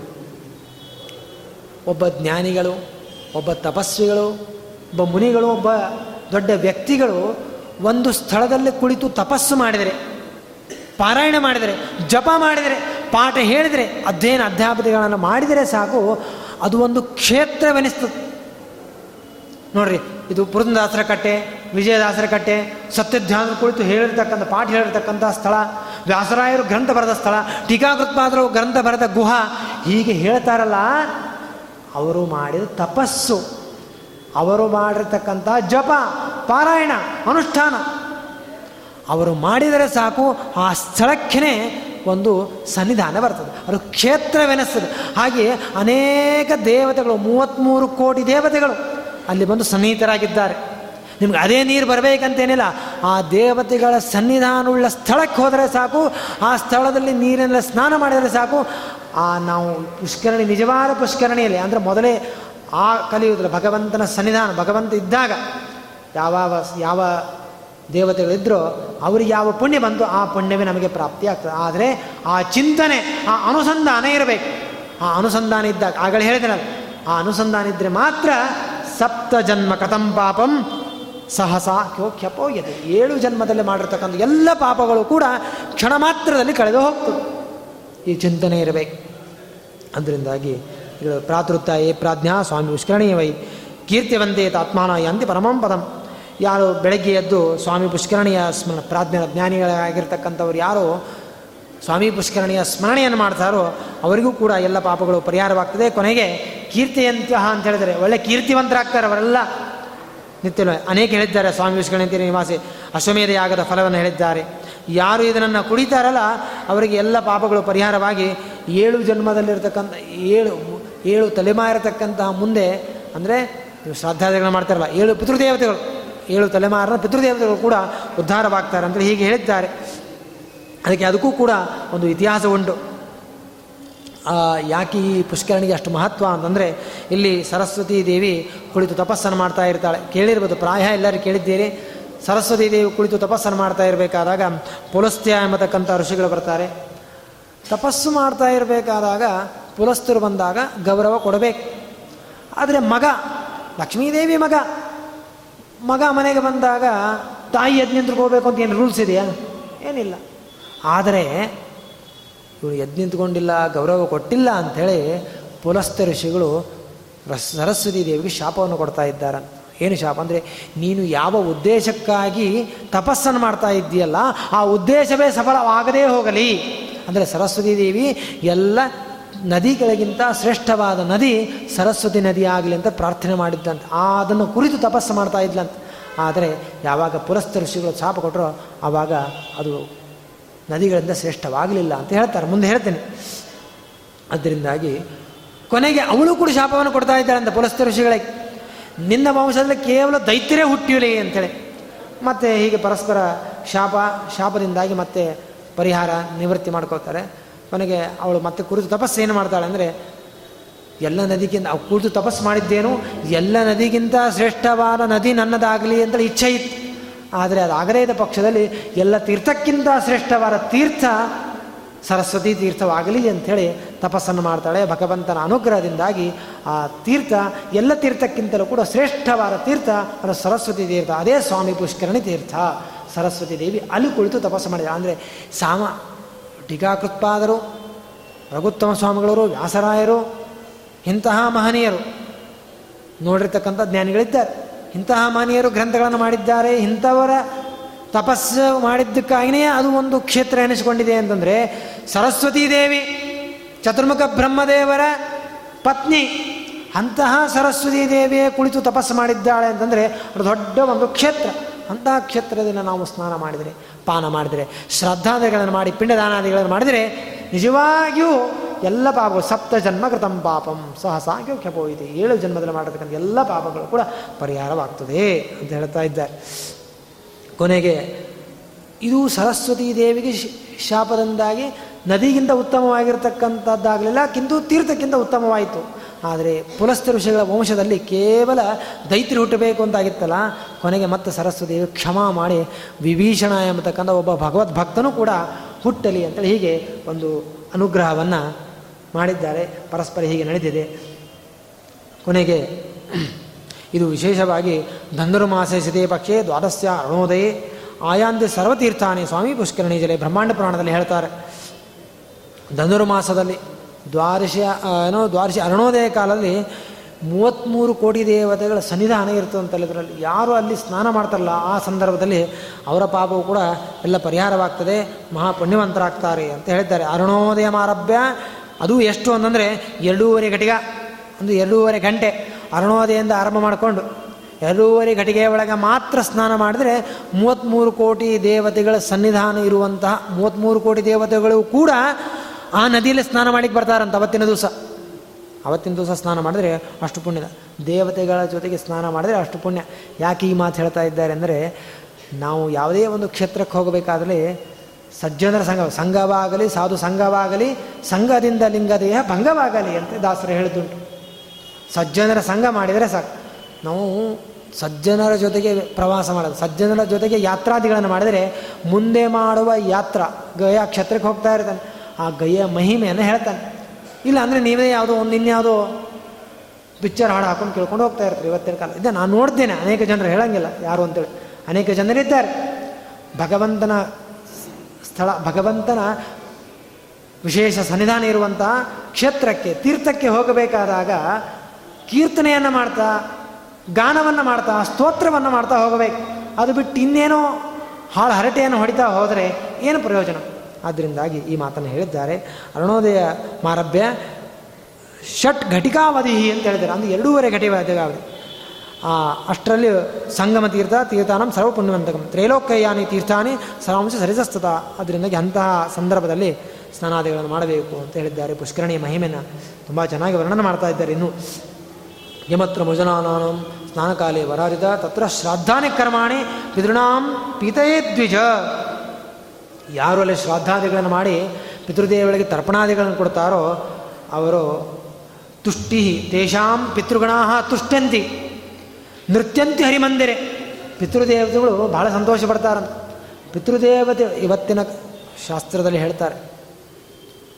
ದೇವ ಕಾರ್ಯ ಮಾಡಬೇಕಾದಾಗ ಕಿಂಚಿತ್ ಸಂಕೋಚ ಮಾಡಿದರೂ ಕೂಡ ಪರವಾಗಿಲ್ಲ. ದೇವರು ಕ್ಷಮ ಮಾಡ್ತಾರೆ ಆದರೆ ಪಿತೃಕಾರ್ಯವನ್ನು ಮಾಡಬೇಕಾದಾಗ ಕಿಂಚಿತ್ತೂ ಸಂಕೋಚ ಮಾಡಬಾರ್ದು. ಹೇಗೆ ವಿಧಿ ಇದೆ, ಹಾಗೆ ಸರಿಯಾದ ವಿಧಿಯಲ್ಲಿ ಅದಕ್ಕೆ ಶ್ರಾದ್ದ ಅಂತ ಹೇಳಿದ್ದಾರೆ ಬೇರೆ ಕೆಲಸಕ್ಕೆ ಶ್ರಾದ್ದ ಅಂತ ಹೇಳಿಲ್ಲ. ಅದಕ್ಕೆ ಶ್ರಾದ್ದ ಹೇಳಿದ್ದಾರೆ. ಶ್ರದ್ಧೆಯ ಯದ್ದತ್ತಂ ತಶ್ರಾದ್ದಂ. ಶ್ರದ್ಧೆಯ ಅಧ್ಯತ ಶ್ರದ್ಧ. ಯಾವುದನ್ನು ಶ್ರದ್ಧಾಪೂರ್ವಕವಾಗಿ ಯಾವ ಪದಾರ್ಥವನ್ನು ಕೊಡ್ತಾರೋ ಅದೇ ಶ್ರಾದ್ದ. ಶ್ರಾದ್ದ ಅಂತ ಯಾಕೆ ಹೇಳಿದ್ದಾರೆ ಅಂದರೆ ಹೀಗೆ ಒಂದು ದೇವರ ಮೇಲೆ ಶಾಲಿಗ್ರಾಮ ಪೂಜಾದಿಗಳು ಅಥವಾ ಇಲ್ಲಿ ಶ್ರೀನಿವಾಸನ ಪ್ರದಕ್ಷಿಣ ನಮಸ್ಕಾರ ಹಾಕಬೇಕಾದಾಗ ನಿಮಗೆ ಒಂದು ಕ್ಷಣ ಭಕ್ತಿ ಬರ್ತದೆ. ಆದರೆ ಪಿಂಡ ಪ್ರಧಾನಾದಿಗಳು ಮಾಡಬೇಕಾದ್ರೆ ಭಕ್ತಿ ಬರುವುದಿಲ್ಲ. ಆದರೆ ಬರಬೇಕು. ಇಲ್ಲಿ ನಮಸ್ಕಾರ ಮಾಡಬೇಕಾದಾಗ ಭಕ್ತಿ ಬರುತ್ತೆ. ಯಾಕೆ ಅಂದರೆ ಒಂದು ಅಧಿಷ್ಠಾನ ಇದೆ, ಒಂದು ಚಿತ್ರಣ ಇದೆ. ಭಗವಂತ ಶಂಖಚಕ್ರ ಧಾರಣ ಮಾಡಿಕೊಂಡು ಹೀಗೆ ಸುಂದರವಾದ ಒಂದು ಅಲಂಕಾರವನ್ನು ಮಾಡಿದ್ದಾರೆ. ಅದು ನೋಡೋ, ಒಂದು ಚಿತ್ರಣ ಇದೆ. ಅದು ಒಂದು ಚಿಂತನೆ ಬರುತ್ತೆ. ಆದರೆ ಪಿಂಡಾದಿಗಳನ್ನು ಅನ್ನದ ಮುದ್ದೇನಿಟ್ಟಾಗ ಏನು ಚಿಂತನೆ ಬರ್ತದೆ? ಏನು ತಿಳಿತೀವಿ ಒಬ್ಬೊಬ್ಬರಿಗಂತೂ ತಂದೆಯೇ ನೋಡಿರಂಗಿಲ್ಲ, ತಾತನ ನೋಡಿರಂಗಿಲ್ಲ ಮುತ್ತ ಅಂತನಂತೂ ಕೃಷ್ಣಾರ್ಪಣ. ಹೆಸರು ಕೇಳಬೇಕು, ಮತ್ತು ಪುರೋಹಿತರನ್ನೇ ಕೇಳಬೇಕು. ಹೋದ ವರ್ಷ ಏನು ಹೇಳಿದ್ದೆ? ನಮ್ಮ ಅಜ್ಜನ ಹೆಸರು ನೀವೇ ಹೇಳ್ರಿ ಅಂತೇಳಿ ಅಲ್ಲಿ ಪರಿಸ್ಥಿತಿ ಇವತ್ತಿನ ಕಾಲದಲ್ಲಿ. ಹಾಗೆ ಅಲ್ಲಿ ಚಿಂತನೆ ಹೇಗೆ ಬರೋಕ್ಕೆ ಉಂಟು? ಅದಕ್ಕೆ ಹೇಳಿದ್ರೆ, ಅವರನ್ನು ಉದ್ದೇಶಿಸಿ ಮಾಡುವ ಶ್ರಾದ್ದ ಯತ್ ಶ್ರದ್ಧೆಯ ದತ್ತಂ, ಶ್ರದ್ಧೆ ನಮ್ಮ ಅಂತಹ ಶ್ರಾದ್ದವನ್ನು ಇಂತಹ ತೀರ್ಥಕ್ಷೇತ್ರ ಅದಕ್ಕೆ ತೀರ್ಥವಿಧಿ ಅಂತ ಮಾಡಿಸ್ತಾರೆ. ಅಂತಹ ಒಂದು ತೀರ್ಥವಿಧಿಯಲ್ಲಿ, ಅಂತಹ ಸನ್ನಿಧಾನದಲ್ಲಿ ಆ ಪುಷ್ಕರಣಿ ತೀರದ, ಆ ಪುಷ್ಕರಣಿಯ ನೀರನ್ನು, ಪುಷ್ಕರಣಿಯ ನೀರಿನಿಂದಾಗಿ, ಅಥವಾ ಸುವರ್ಣಮುಖರಿ ಎಂಬತಕ್ಕಂಥ ನದಿ ನೀರಿನಿಂದಾಗಿ ಯಾರು ತರ್ಪಣಾದಿಗಳನ್ನು ಕೊಡ್ತಾರೋ ಪಿಂಡ ದಾನಾದಿಗಳನ್ನು ಮಾಡ್ತಾರೋ ಅವರು ನಿಜವಾಗಿಯೂ ಸದ್ಗತಿ ಆಗ್ತದೆ. ಅವ್ರದ ಅವರೇ ಹೇಳ್ತಾರೆ, ಏನಂದರೆ, ನೃತ್ಯಂತಿ ಹರಿಮಂದಿರೆ. ಪಿತೃದೇವತೆಗಳು ಹರಿಮಂದಿರೇ ನೃತ್ಯಂತಿ. ಹರಿಮಂದಿರ ಅಂತಂದರೆ ಭಗವಂತನ ಮಂದಿರ, ವೈಕುಂಠ ಮೋಕ್ಷದಲ್ಲಿ ನೃತ್ಯ ಮಾಡ್ತಾರಂತ, ಸಂತೋಷದಿಂದ ಕುಣಿದಾಡ್ತಾರಂತ ಯಾವಾಗ ಪಿತೃದೇವಗಳು ಸಂತೋಷಪಟ್ಟು ಕುಣಿದಾಡ್ತಾರೋ ಅವರು ಅನುಗ್ರಹ ಮಾಡ್ತಾರಂತ ಮಕ್ಕಳು, ಮೊಮ್ಮಕ್ಕಳು ಹುಟ್ಲಿ ಅಂತೇಳಿ ಅನುಗ್ರಹ ಮಾಡ್ತಾರೆ. ಸ, ನೋಡ್ರಿ, ಯಾರು ಶ್ರಾದ್ದವನ್ನು ಸರಿಯಾಗಿ ಮಾಡ್ತಾರೋ ಅವರಿಗೆ ಐಶ್ವರ್ಯ ಪ್ರಾಪ್ತಿ ಆಗ್ತದೆ. ನಮ್ಮ ಸ್ವಾಮಿಗಳ ಪ್ರವಚನ ಹೇಳಿದ್ದಾರೆ, ಯಾರೋ ಒಬ್ಬ ಶ್ರದ್ಧೆಯಿಂದಾಗಿ ಸಾಸ್ವಿ ಪಿಂಡ ಮಾಡಿದ್ದಕ್ಕಾಗಿ ಅಷ್ಟೈಶ್ವರ್ಯ ಪ್ರಾಪ್ತಿ ಆಯಿತು. ಅವ ವಿಚಾರ ಮಾಡಿದ, ಓ, ಸಾಸ್ವಿ ಪಿಂಡ, ಅವನ ಹತ್ರ ಏನೂ ಇದ್ದಿದ್ದಿಲ್ಲ, ಪಾಪ ದರಿದ್ರ, ಶ್ರದ್ಧೆಯಿಂದ ಮಾಡಬೇಕು ಅಂತ ಹೇಳಿದ್ರಿಂದಾಗಿ ಸಾಸಿವೆ ಪಿಂಡ ಮಾಡಿದ್ದಕ್ಕಾಗಿ ಅವನಿಗೆ ಅಷ್ಟೈಶ್ವರ್ಯ ಪ್ರಾಪ್ತಿ ಆಯಿತು. ಆಮೇಲೆ ಏನು ವಿಚಾರ ಮಾಡಿದ? ಓ ಲಾಸ್ಟ್ ಟೈಮ್ ಹೀಗೆ ನಾನು ಮಾಡಿದ್ದಕ್ಕಾಗಿ ಅಷ್ಟು ಐಶ್ವರ್ಯ ಬಂತು. ಇನ್ನೊಂದು ಸರ್ತಿ ಹಾಗೆ ಮಾಡಿದ್ರೆ ಇನ್ನೂ ಹೆಚ್ಚು ಬರುತ್ತೆ ಅಂತ ಮಾಡಿದ. ಐಶ್ವರ್ಯ ಭ್ರಷ್ಟನಾಗಿ ಕುಳಿತ. ಇದ್ದಾಗ ನಮ್ಮ ಯೋಗ್ಯತೆ ತಕ್ಕಂತೆ ನಾವು ಶ್ರದ್ಧಾದಿಗಳನ್ನು ಮಾಡಬೇಕು ಅನ್ನೋದು ನೀವು ಹೇಳ್ತಾರೆ ಯಶಾಂ ಪಿತೃಗುಣಾತುಷ್ಟಂತೆ ಹರಿಮಂದಿರೆ. ಸ್ನಾನದಾನೇನ ತತ್ತಿರ್ತೆ ಮನುಜ ಭಾಗ್ಯಶಾಲಿ. ನಾವು ಮನುಷ್ಯರು ಕೂಡ ಭಾಗ್ಯಶಾಲಿಗಳಾಗ್ತಾರೆ. ಅಲ್ಲಿ ಶಂಕ ಎಂಬತಕ್ಕಂಥ ಶಂಕೋ ನಾಮದ ಪದೇ ಕಷ್ಟ ಸ್ನಾನ ಮಾತ್ರ ಏನಾಗ ಶಂಕ ಎಂಬತಕ್ಕಂಥ ಒಬ್ಬ ಹಯ ಹಯ ಎಂಬತಕ್ಕಂತಹ ವಂಶದಲ್ಲಿ ಹುಟ್ಟಿರ್ತ ರಾಜ, ಅವನು ಕೂಡ ಈ ಪ್ರಹ್ಲಾದರಾಜರಿಗೆ ಸಮಾನರಾಗಿರ್ತಕ್ಕಂಥ ಭಗವದ್ಭಕ್ತ. ನಾವು ಟೈಮ್ ಆಯ್ತಲ್ಲ? ಎರಡು ನಿಮಿಷದಲ್ಲಿ ಮುಗಿಸ್ತು ಭಗವಂತನ ಮಹಿಮೆಯನ್ನು ಹೇಗೆ ಶ್ರದ್ಧೆಯಿಂದ ಕೇಳ್ತೇವೆ, ಭಗವದ್ಭಕ್ತರ ಮಹಿಯನ್ನು ಕೂಡ ಅಷ್ಟೇ ಶ್ರದ್ಧೆಯಿಂದ ನಾವು ಶ್ರವಣಾದಿಗಳನ್ನು ಮಾಡಬೇಕು. ಯಾಕೆಂದರೆ ಸಪ್ತಮಸ್ಕಂದ ಭಾಗವತದಲ್ಲಿ ಪ್ರಹ್ಲಾದರಾಜನ ಕುರಿತು ಹೇಳಬೇಕಾದ ಅಹಂ ಭಕ್ತ ಪರಾಧೀನ ಅಂತ. ಈ ಮಾತನ್ನು ಪ್ರಹ್ಲಾದರಾಜ ಹೇಳಬೇಕಾದಾಗ ಕೊನೆಗೆ ದುರ್ವಾಸರಿಗೆ ಮಾತು ಹೇಳಬೇಕಾದಾಗ ಈ ಮಾತನ್ನು ಹೇಳ್ತಾರೆ. ಅಂಬರೀಷ್ ಮಹಾರಾಜ ಮತ್ತು ದುರ್ವಾಸರ ಸಂದರ್ಭ ಬಂದಾಗ ದುರ್ವಾಸರು ಭಗವಂತನ ಹತ್ರ ಹೋದಾಗ ಈ ಮಾತನ್ನು ಹೇಳಿದ್ದಾನೆ, ಭಗವಂತ, ಅಹಂ ಭಕ್ತ ಪರಾಧನ ಹೀಗೆ ಸ್ವತಂತ್ರ. ಭಗವನ್, ಭಕ್ತರ ವಿಷಯದಲ್ಲಿ ನಾನು ಪರಾಧೀನ. ಅವರ ವಿಷಯದಲ್ಲಿ ನಾನು ಅಸ್ವತಂತ್ರ. ಅವ್ರು ಹೇಗೆ ಮಾಡ್ತಾರೋ ಹಾಗೆ. ಅವರೇ ನುಡಿದ ಅದಕ್ಕೆ ಹೇಳ್ತಾರಲ್ಲ, ವಿಪ್ರವಾಕ್ಯೋ ಜನಾರ್ದನ. ದೊಡ್ಡವರು ಅಂತಾರೆ. ದೊಡ್ಡವರು ಒಳ್ಳೆಯದನ್ನು ಹೇಳ್ರಿ, ಯಾವಾಗಲೂ ಅಶ್ವಿನಿ ದೇವತೆಗಳು ತಥಾಸ್ತು ಅಂತ ಇರ್ತಾರೆ ಅಂತೇಳಿ. ಯಾಕೆಂದರೆ ಬ್ರಾಹ್ಮಣರು ಏನಾದರೂ ನುಡಿದರೆ ಸಾಕು, ಭಗವಂತ ಅದನ್ನು ನಡೆಸ್ತಾನೆ. ವಿಪ್ರವಾಕ್ಯೋ ಜನಾರ್ದನ, ಏನು ಭಗವದ್ ಭಕ್ತರು ನುಡಿತಾರೋ, ಏನು ಬ್ರಾಹ್ಮಣರು ನುಡಿತಾರೋ, ಅದನ್ನು ನಡೆಸುವ ಜವಾಬ್ದಾರಿ ಭಗವಂತನದು. ಆದ್ದರಿಂದಾಗಿ ಎಲ್ಲ ಭಗವದ್ ಭಕ್ತರು ಎಲ್ಲ ಭಕ್ತರು ಶ್ರ, ಭಗವದ್ ಭಕ್ತರ ಶ್ರವಣವನ್ನು ಕೂಡ, ಅವರ ಮಹಿಮೆಯನ್ನು ಕೂಡ, ಅವರ ಕಥೆಗಳನ್ನು ಕೂಡ ಕೇಳಬೇಕು. ಈ ಶಂಕ ಎಂಬತಕ್ಕಂತಹ ಕೂಡ ಕೂಡ ಹೈ ಹಯ ವಂಶದವತಕ್ಕಂಥವನು ಅವನು ಕೂಡ ಮಹಾ ಭಗವದ್ಭಕ್ತ ಎಲ್ಲ ರೀತಿಯಾಗಿರ್ತಕ್ಕಂಥ ಅಶ್ವಮೇಧಾದಿ ಯಾಗಗಳನ್ನು, ಎಲ್ಲ ಯಾಗಗಳನ್ನು ಮಾಡಿದ್ದಾನೆ, ತಪಸ್ಸನ್ನು ಮಾಡಿದ್ದಾನೆ. ಆದರೆ ಅವನಿಗೆ ಇಚ್ಛೆ ಏನು ಅಂದರೆ ಭಗವಂತನ ಅಪರೋಕ್ಷ ಜ್ಞಾನ, ಭಗವಂತನ ಸಾಕ್ಷಾತ್ಕಾರ. ಅದೇ ಆಗಿಲ್ಲ. ನಾವು ಯಾವುದನ್ನು ಕುರಿತು ಮಾಡ್ತಾ ಇರ್ತೀವಿ, ಆ ಕೆಲಸ ಸಫಲವಾಗಲಿಲ್ಲ ಅಂದ್ರೆ ನಮಗೆ ದುಃಖವಾಗ್ತದೆ. ಅದರಿಂದಾಗಿ ತಪಸ್ಸನ್ನು ಮಾಡ್ತಾ ಇದ್ದಾನೆ. ಆದರೆ ತಪಸ್ಸಿನಿಂದಾಗಿ ಫಲ ಸಿಕ್ಕಿಲ್ಲ. ದುಃಖ ಆಗಿದೆ. ದುಃಖದಿಂದಾಗಿ ಕುಳಿತಿದ್ದಾನೆ. ಭಗವಂತ ಸ್ವಪ್ನದಲ್ಲಿ ಬಂದು ಹೇಳ್ತಾ ಇದ್ದಾನೆ. ನೀನು ಸ್ವಾಮಿ ಪುಷ್ಕರಣಿ ಸ್ನಾನಕ್ಕೆ ಹೋಗಿ, ಸ್ವಾಮಿ ಪುಷ್ಕರಣಿ ತೀರದಲ್ಲಿ ಹೋಗು. ಅಲ್ಲಿ ಸ್ನಾನ ಹೋ, ಸ್ನಾ, ಅಲ್ಲಿ ಹೋಗಿ ಸ್ನಾನಾದಿಗಳನ್ನು ಮಾಡಿ ಸ್ನಾನ ಪಾನಾದಿಗಳನ್ನು ದಾನ ಧರ್ಮಾದಿಗಳನ್ನು ಮಾಡಿ, ಅಲ್ಲಿ ತಪಸ್ಸನ್ನು ಮಾಡು. ಹೀಗೆ ಮಾಡ್ತಾ ಇರಬೇಕಾದಾಗ ಕಾಲಕ್ರಮೇಣ ಒಂದು ದಿವಸ ಅಗಸ್ತ್ಯರು ಬರ್ತಾರೆ. ಆ ಸಂದರ್ಭದಲ್ಲಿ ನಿನ್ನ ಸಾಧನೆಯೂ ಕೂಡ ಪೂರ್ಣವಾಗಿರ್ತದೆ. ಆವಾಗ ನಿನಗೆ ನಿನಗೆ ಅಪರೋಕ್ಷ ಜ್ಞಾನ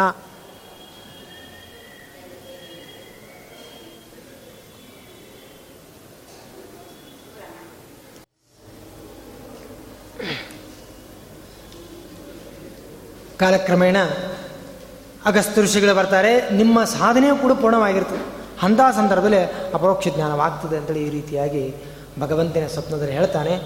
ಭಗ, ಹೀಗೆ ಯಾವಾಗ ಭಗವಂತ ಸ್ವಪ್ನದಲ್ಲಿ ಬಂದು ಹೇಳಿದ, ಆ ಸಂದರ್ಭದಲ್ಲಿ ಆ ಶಂಕ ಎಂಬತಕ್ಕಂತಹ ರಾಜ ಆ ಕ್ಷೇತ್ರಕ್ಕೆ, ತೀರ್ಥಕ್ಷೇತ್ರಕ್ಕೆ ಹೋಗಿ ಸ್ವಾಮಿ ಪುಷ್ಕಣಿಯಲ್ಲಿ ಹೋಗಿ ಸ್ನಾನಾದಿಗಳನ್ನು ಮಾಡಿ ತಪಸ್ಸನ್ನು ಮಾಡ್ತಾ ಇದ್ದಾನೆ. ಕಾಲಕ್ರಮೇಣ ಅಗಸ್ತರು ಬಂದಿದ್ದಾರೆ. ಅವರ ಜೊತೆಗೆ ಶುಕ್ರಾಚಾರ್ಯರು ಮತ್ತು ಬೃಹಸ್ಪತ್ಯಾಚಾರ್ಯರು ಕೂಡ ಬಂದಿದ್ದಾರೆ.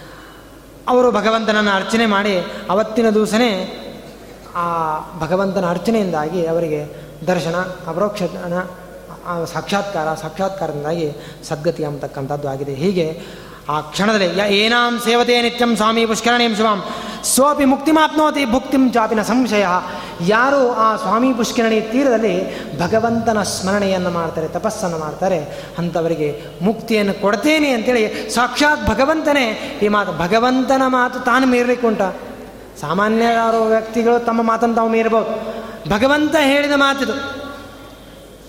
ಸೋಪಿ ಮುಕ್ತಿ ಮಾಪ್ನೋತಿ, ಭುಕ್ತಿಂ ಜಾಪಿನ ಸಂಶಯ. ಯಾರು ಭುಕ್ತಿಯನ್ನು, ಮುಕ್ತಿಯನ್ನು ಅಪೇಕ್ಷೆ ಮಾಡ್ತಾರಲ್ಲ, ಅಂಥವರು ಬಂದವರೆ ತಪಸ್ಸು ಮಾಡಿದರೆ ಸಾಕು, ಅವ್ರಿಗೆ ನಿಶ್ಚಯವಾಗಿಯೂ ಮುಕ್ತಿಯನ್ನು, ಮೋಕ್ಷವನ್ನು ನಾನು ಕೊಡ್ತೇನೆ ಅಂತೇಳಿ ಸಾಕ್ಷಾತ್ ಭಗವಂತನೇ ಹೇಳಿದ್ದಾನೆ. ಅಂತಹ ಒಂದು ಕ್ಷೇತ್ರದ ಸ್ಮರಣೆಯನ್ನು ನಾವು ಮಾಡಿ, ಆ ಸ್ಮರಣೆ ಮಾಡಿದರೆ ಸಾಕು, ಹೇಳಿದ್ದಾರೆ ಹಿಂದೆ. ಸ್ಮರಣೆ ಮಾಡಿದರೆ ಸಾಕು, ಎಲ್ಲ ಪಾಪಗಳು ಕೂಡ ಪರಿಹಾರವಾಗ್ತದೆ. ಯಾಕೆ ಈ ಮಾತು ಹೇಳ್ತಾ ಇದ್ದೇನೆ ಅಂತಂದರೆ, ನಮ್ಮ ಸಂಚಾರದಲ್ಲಿ ಒಂದು ಮಾತು ಸಂಚಾರದಲ್ಲಿ ಒಂದು ಸಂದರ್ಭ. ಒಂದು ರಾಮೇಶ್ವರ ಕ್ಷೇತ್ರಕ್ಕೆ ಹೋಗಿದ್ವಿ. ಅಲ್ಲಿ ಬಾಣಾಕಾರವಾಗಿ ನದಿಯ ಸಮುದ್ರದ ದಂಡೆಯಲ್ಲಿ ಬರೆದು ಧನುಷ್ಕೋಟಿಯಲ್ಲಿ ಸ್ನಾನ ಮಾಡೋಕ್ಕಿಂತ ಪೂರ್ವದಲ್ಲಿ ಹೀಗೆ ಹೇಳ್ಕೊಳ್ಬೇಕಂತ ಹೇಳಿದ್ರು ನಮ್ಮ ಸ್ವಾಮಿಗಳು ನೀವು ಯಾರ್ಯಾರು ಏನು ಪಾಪ ಮಾಡಿದ್ರಿ ಹತ್ತು ಜನರಿಗೆ ಗೊತ್ತಾಗೋ ಹಾಗೆ ಹೇಳ್ರಿ ಅಂತೇಳಿ. ನೋಡ್ರಿ, ನಮ್ಮ ಪಾಪವನ್ನು ಮುಚ್ಚಿಡ್ತೀವಿ. ಪುಣ್ಯವನ್ನು ಮಾಡಬೇಕಾದಾಗ ಹತ್ತು ಅದು ಯಾರೋ ಒಬ್ಬ ವ್ಯಕ್ತಿಗೆ ಒಂದು ಎರಡು ಸಾವಿರ ರೂಪಾಯಿ, ಎರಡೂವರೆ ಸಾವಿರ ರೂಪಾಯಿ ಹಬ್ಬಬ್ಬ ಅಂತ ಮೂರು ಸಾವಿರ ರೂಪಾಯಿ ಒಂದು ರೇಷ್ಮೆ ಮಡಿ ಕೊಟ್ವೇನಂದರೆ ಆ ಆಚಾರ ಉಟ್ಕೊಂಡು ಎಲ್ಲ ಉಪನ್ಯಾಸ ಕೊಡ್ತಾರೆ. ಏ, ಆಚಾರ ನಾನೇ ಕೊಟ್ಟದ್ದು ಮಡಿ ಅಂದುಬಿಡ್ತಾರೆ. ಪುಣ್ಯವನ್ನು ಹೇಳ್ಕೊಡ್ತಾರೆ. ಆದರೆ ಪಾಪವನ್ನು ಮುಚ್ಚಿ ಹಾಕ್ತಾರೆ. ನಾನು ಕೊಟ್ಟೆ ಅಂದರೆ ಸಾಕು ಕೃಷ್ಣಾರ್ಪಣ. ಇದು ಒಂದು ವಿಷಯ ಹೇಳಿ ಮುಗಿಸ್ಬಿಡ್ತೇನೆ. ನಾನು ಕೊಟ್ಟೆ, ನಾನು ಅಂದರೆ ಸಾಕು ಅದಪ್ಪತನ ಅನ್ಲಿಕ್ಕೆ ಒಂದು ಚಿಕ್ಕದು ಒಂದು ನಿಮಿಷದ ಕತೆ. ಒಬ್ಬ ಶಿಲ್ಪಿ ಇದ್ದ. ಹೇಗೆ ಶಿಲೆಗಳನ್ನು ಕೆತ್ತಾ ಇದೆ ಅಂದರೆ, ಕೆತ್ತಾ ಇದ್ದ ಅಂದರೆ ಉತ್ತಮವಾದ ಶಿಲೆಗಳು. ಅವನ ಶಿಲೆಗಳನ್ನು ಏನಾದರೂ ಕೆತ್ತಿದರೆ ಯಾವ ಶಿಲೆ ಕೆತ್ತನೋ ಆ ಶಿಲೆಯಲ್ಲಿ ಆ ವ್ಯಕ್ತಿ ಎದ್ದು ಬರ್ತಾರೆ ಶ್ರೀನಿವಾಸ ದೇವರ ಶಿಲೆಯನ್ನು ಕೆತ್ತಿದರೆ ಶ್ರೀನಿವಾಸ ದೇವರೇ ಎದ್ದು ಬಂದಿದ್ದಾರೇನೋ. ಅಥವಾ ಹನುಮಂತನ, ಹನುಮಪ್ಪನ ಒಂದು ಶಿಲೆಯನ್ನು ಕೆತ್ತದ. ಅಥವಾ ಇನ್ಯಾವುದೋ ಒಬ್ಬ ವ್ಯಕ್ತಿಯ ಶಿಲೆಯನ್ನು ಕೆತ್ತಿದರೆ ಅದು ಅವನೇ ಎದ್ದು ಬಂದಿದ್ದಾನೋ ಎನ್ನುವ ಹಾಗೆ ಕೆತ್ತನೆ ಮಾಡ್ತಾ ಇದ್ದ. ಸುದೈವ ವಶಾತು ದುರ್ದೈವ ವಶಾತು ಒಬ್ಬ ಜ್ಯೋತಿಷ್ಯಗಾರ ಅವನ ಹತ್ರ ಬಂದಿದ್ದಾನೆ, ಯಾವುದೋ ಒಂದು ಪ್ರತಿಮೆಯನ್ನು ಕೆತ್ತಿಸ್ಕೊಂಡು ಹೋಗ್ತಾ ಇದ್ದಾನೆ. ಪ್ರತಿಮೆಯನ್ನು ಕೆತ್ತಿಸಿದ್ದಕ್ಕಾಗಿ ಹಣವನ್ನು ಕೊಡಬೇಕಲ್ಲ, ವ್ಯಾಪಾರಿ, ಹಣವನ್ನು ಕೊಡಬೇಕಲ್ಲ, ಹಣ ಕೊಡಬೇಕಾಗಿದೆ. ಅಂತಹ ಸಂದರ್ಭದಲ್ಲಿ ಅವನಂದ, ಎಲ್ಲರ ಹತ್ರ ಹಣ ಇಸ್ಕೋತೇನೆ, ನನ್ನ ಭವಿಷ್ಯದ ಬಗ್ಗೆ, ಹೇಗಾದರೂ ಜ್ಯೋತಿಷ್ಯಗಾರರು ನೀವು, ನನ್ನ ಭವಿಷ್ಯದ ಬಗ್ಗೆ ಏನಾದರೂ ಹೇಳ್ರಿ. ಆವಾಗ ಅವನ ಕುಂಡ್ಲಿಯನ್ನು ತೆಗೆದು ನೋಡಿದ್ರು, ಎಲ್ಲ ರೀತಿಯಾಗಿ ಅವಲೋಕನ ಮಾಡಿದರೆ ಆ ಜ್ಯೋತಿಷಿಗಾರಿಗೆ ಗೊತ್ತಾಯ್ತು. ಓ, ಒಂದು ವಾರದಲ್ಲಿ ಇವನ ಮರಣ. ಆ ಶಿಲ್ಪಿಗೆ ಮರಣ ಆಯಿತು ಅವನಿಗೆ ಹೇಳಿದ್ರು, ಇನ್ನು ಒಂದು ವಾರದಲ್ಲಿ ಮರಣದಪ್ಪ ಏನು ಮಾಡ್ತೀನಿ ಅದಕ್ಕೆ, ಆ ಶಿಲ್ಪಿ ಜ್ಯೋತಿಷಿಗಾರನೇ ಕೇಳ್ತಾನೆ. ಹಾಗಾದ್ರೆ ಇದಕ್ಕೊಂದು ಉಪಾಯ ಹೇಳ್ರಿ. ಅದಕ್ಕೆ ಜ್ಯೋತಿಷಿಗಾರ ಏನೋ ತಪ್ಪಿಸ್ಕೋಬೇಕಲ್ಲ, ಏನು ಹೇಳಿದರು. ನಿನಗೆ ಹೇಗಾದರೂ ಒಳ್ಳೆಯ ಶಿಲೆಗಳನ್ನು ಕೆತ್ತುವ ಕಲೆ ಇದೆಯಲ್ಲ, ಹಾಗೆ ನಿನ್ನ ಹಾಗೆ ಇರುವ ಇನ್ನೂ ಐದು ಶಿಲೆಗಳನ್ನು ಕೆತ್ತಿಡು. ಅವಾಗ ಯಮದೂತರು ಬಂದು ಕನ್ಫ್ಯೂಸ್ ಮಾಡ್ಕೊಂಡು ಹಾಗೆ ಹೋಗ್ತಾರೆ. ಆಗಲಿ ಅಂತೇಳಿ ಹಗಲು ರಾತ್ರಿ ಪರಿಶ್ರಮ ಪಟ್ಟು ತನ್ನ ಹಾಗೆ ಇರುವ ಐದು ಶಿಲೆಗಳನ್ನು ಕೆತ್ತಿ ನಿಂತಿಸಿದ್ದಾನೆ ತಾನು ನಿಂತುಕೊಂಡಿದ್ದಾನೆ. ಒಂದು ವಾರ ಆಯಿತು. ಯಮದೂತರು ಬಂದಿದ್ದಾರೆ. ಕನ್ಫ್ಯೂಸ್ ಆಯಿತು. ಶಿಲೆಗಳು ಯಾವುದು? ಶಿಲ್ಪಿ ಯಾರು? ಯಾರನ್ನ ಕರ್ಕೊಂಡು ಹೋಗ್ಬೇಕು? ಅವನ ಹಾಗೆ ಇರುಗಳು ಶಿಲ್ಪಿ ಯಾರು? ಶಿಲೆಗಳು ಗೊತ್ತಾಗಿಲ್ಲ. ಕೊನೆ ಹಾಗೇ ಹೋಗಿದ್ದಾರೆ ಯಮದೂತರು ವಾಪಸ್. ಕೊನೆಗೆ ಹೋದ್ಮೇಲೆ ಯಮದೇವರು ಕೇಳಿದ್ರು, ಯಾಕೆ ಹಾಗೆ ಬಂದ್ರಿ? ಇಲ್ಲ, ಹೀಗೆಲ್ಲ ಆಯಿತು. ಅದಕ್ಕೆ ಯಮದೇವರು, ಯಮದೂತರಿಗೆ ಒಂದು ಗುಟ್ಟು ಹೇಳಿದ್ರಂತ. ಹೀಗೆ ಮಾಡ್ರಿ, ಎಲ್ಲ ಕೆಲಸ ಆಗತ್ತೆ ಅಂತ. ಅವರು ಗುಟ್ಟು ಹೇಳಿದಾಗೆ ಕೆಳಗಡೆ ಬಂದು ದೂತರು ಹೇಳಿದ್ರು. ಆ, ಉತ್ತಮವಾದ ಶಿಲೆಗಳನ್ನು ಕೆತ್ತಿದ್ದಾರೆ. ಇಂತಹ ಶಿಲೆಗಳನ್ನು ಕೆತ್ತಿರ್ತಕ್ಕಂತಹ ವ್ಯಕ್ತಿಗೆ ಸಭೆಯ ಮಧ್ಯದಲ್ಲಿ ಸನ್ಮಾನ ಮಾಡಬೇಕು ಶಾಲೆ ಹತ್ತು ಲಕ್ಷ ರೂಪಾಯಿ ಸಂಭಾವನೆ ಕೊಡಬೇಕು, ಬಂಗಾರ ಕಡಗ ಹಾಕಿಸ್ಬೇಕು. ಹೀಗೆಲ್ಲ ಹೇಳಿದ ಅವನ ಕೈಗೆ ಮುತ್ತು ಕೊಡಬೇಕು. ಹೀಗೆಲ್ಲ ಹೇಳಿದ ಮೇಲೆ ಅವ ಅಂದ, ಇದು ನಾನೇ ಅಂದ, ಬಾಪ, ನಿನ್ನೆ ಕರ್ಕೊಂಡು ಹೋಗ್ಬೇಕಾಯ್ತು ಕರ್ಕೊಂಡು ಹೋಗ್ಬೇಕು ಅಂದರೆ, ನಾನು ಅಂದರೆ ಸಾಕು, ಅದು ಅದಪ್ಪತನ ಅನ್ಲಿಕ್ಕೆ ಇದೊಂದು ನಿದರ್ಶನ.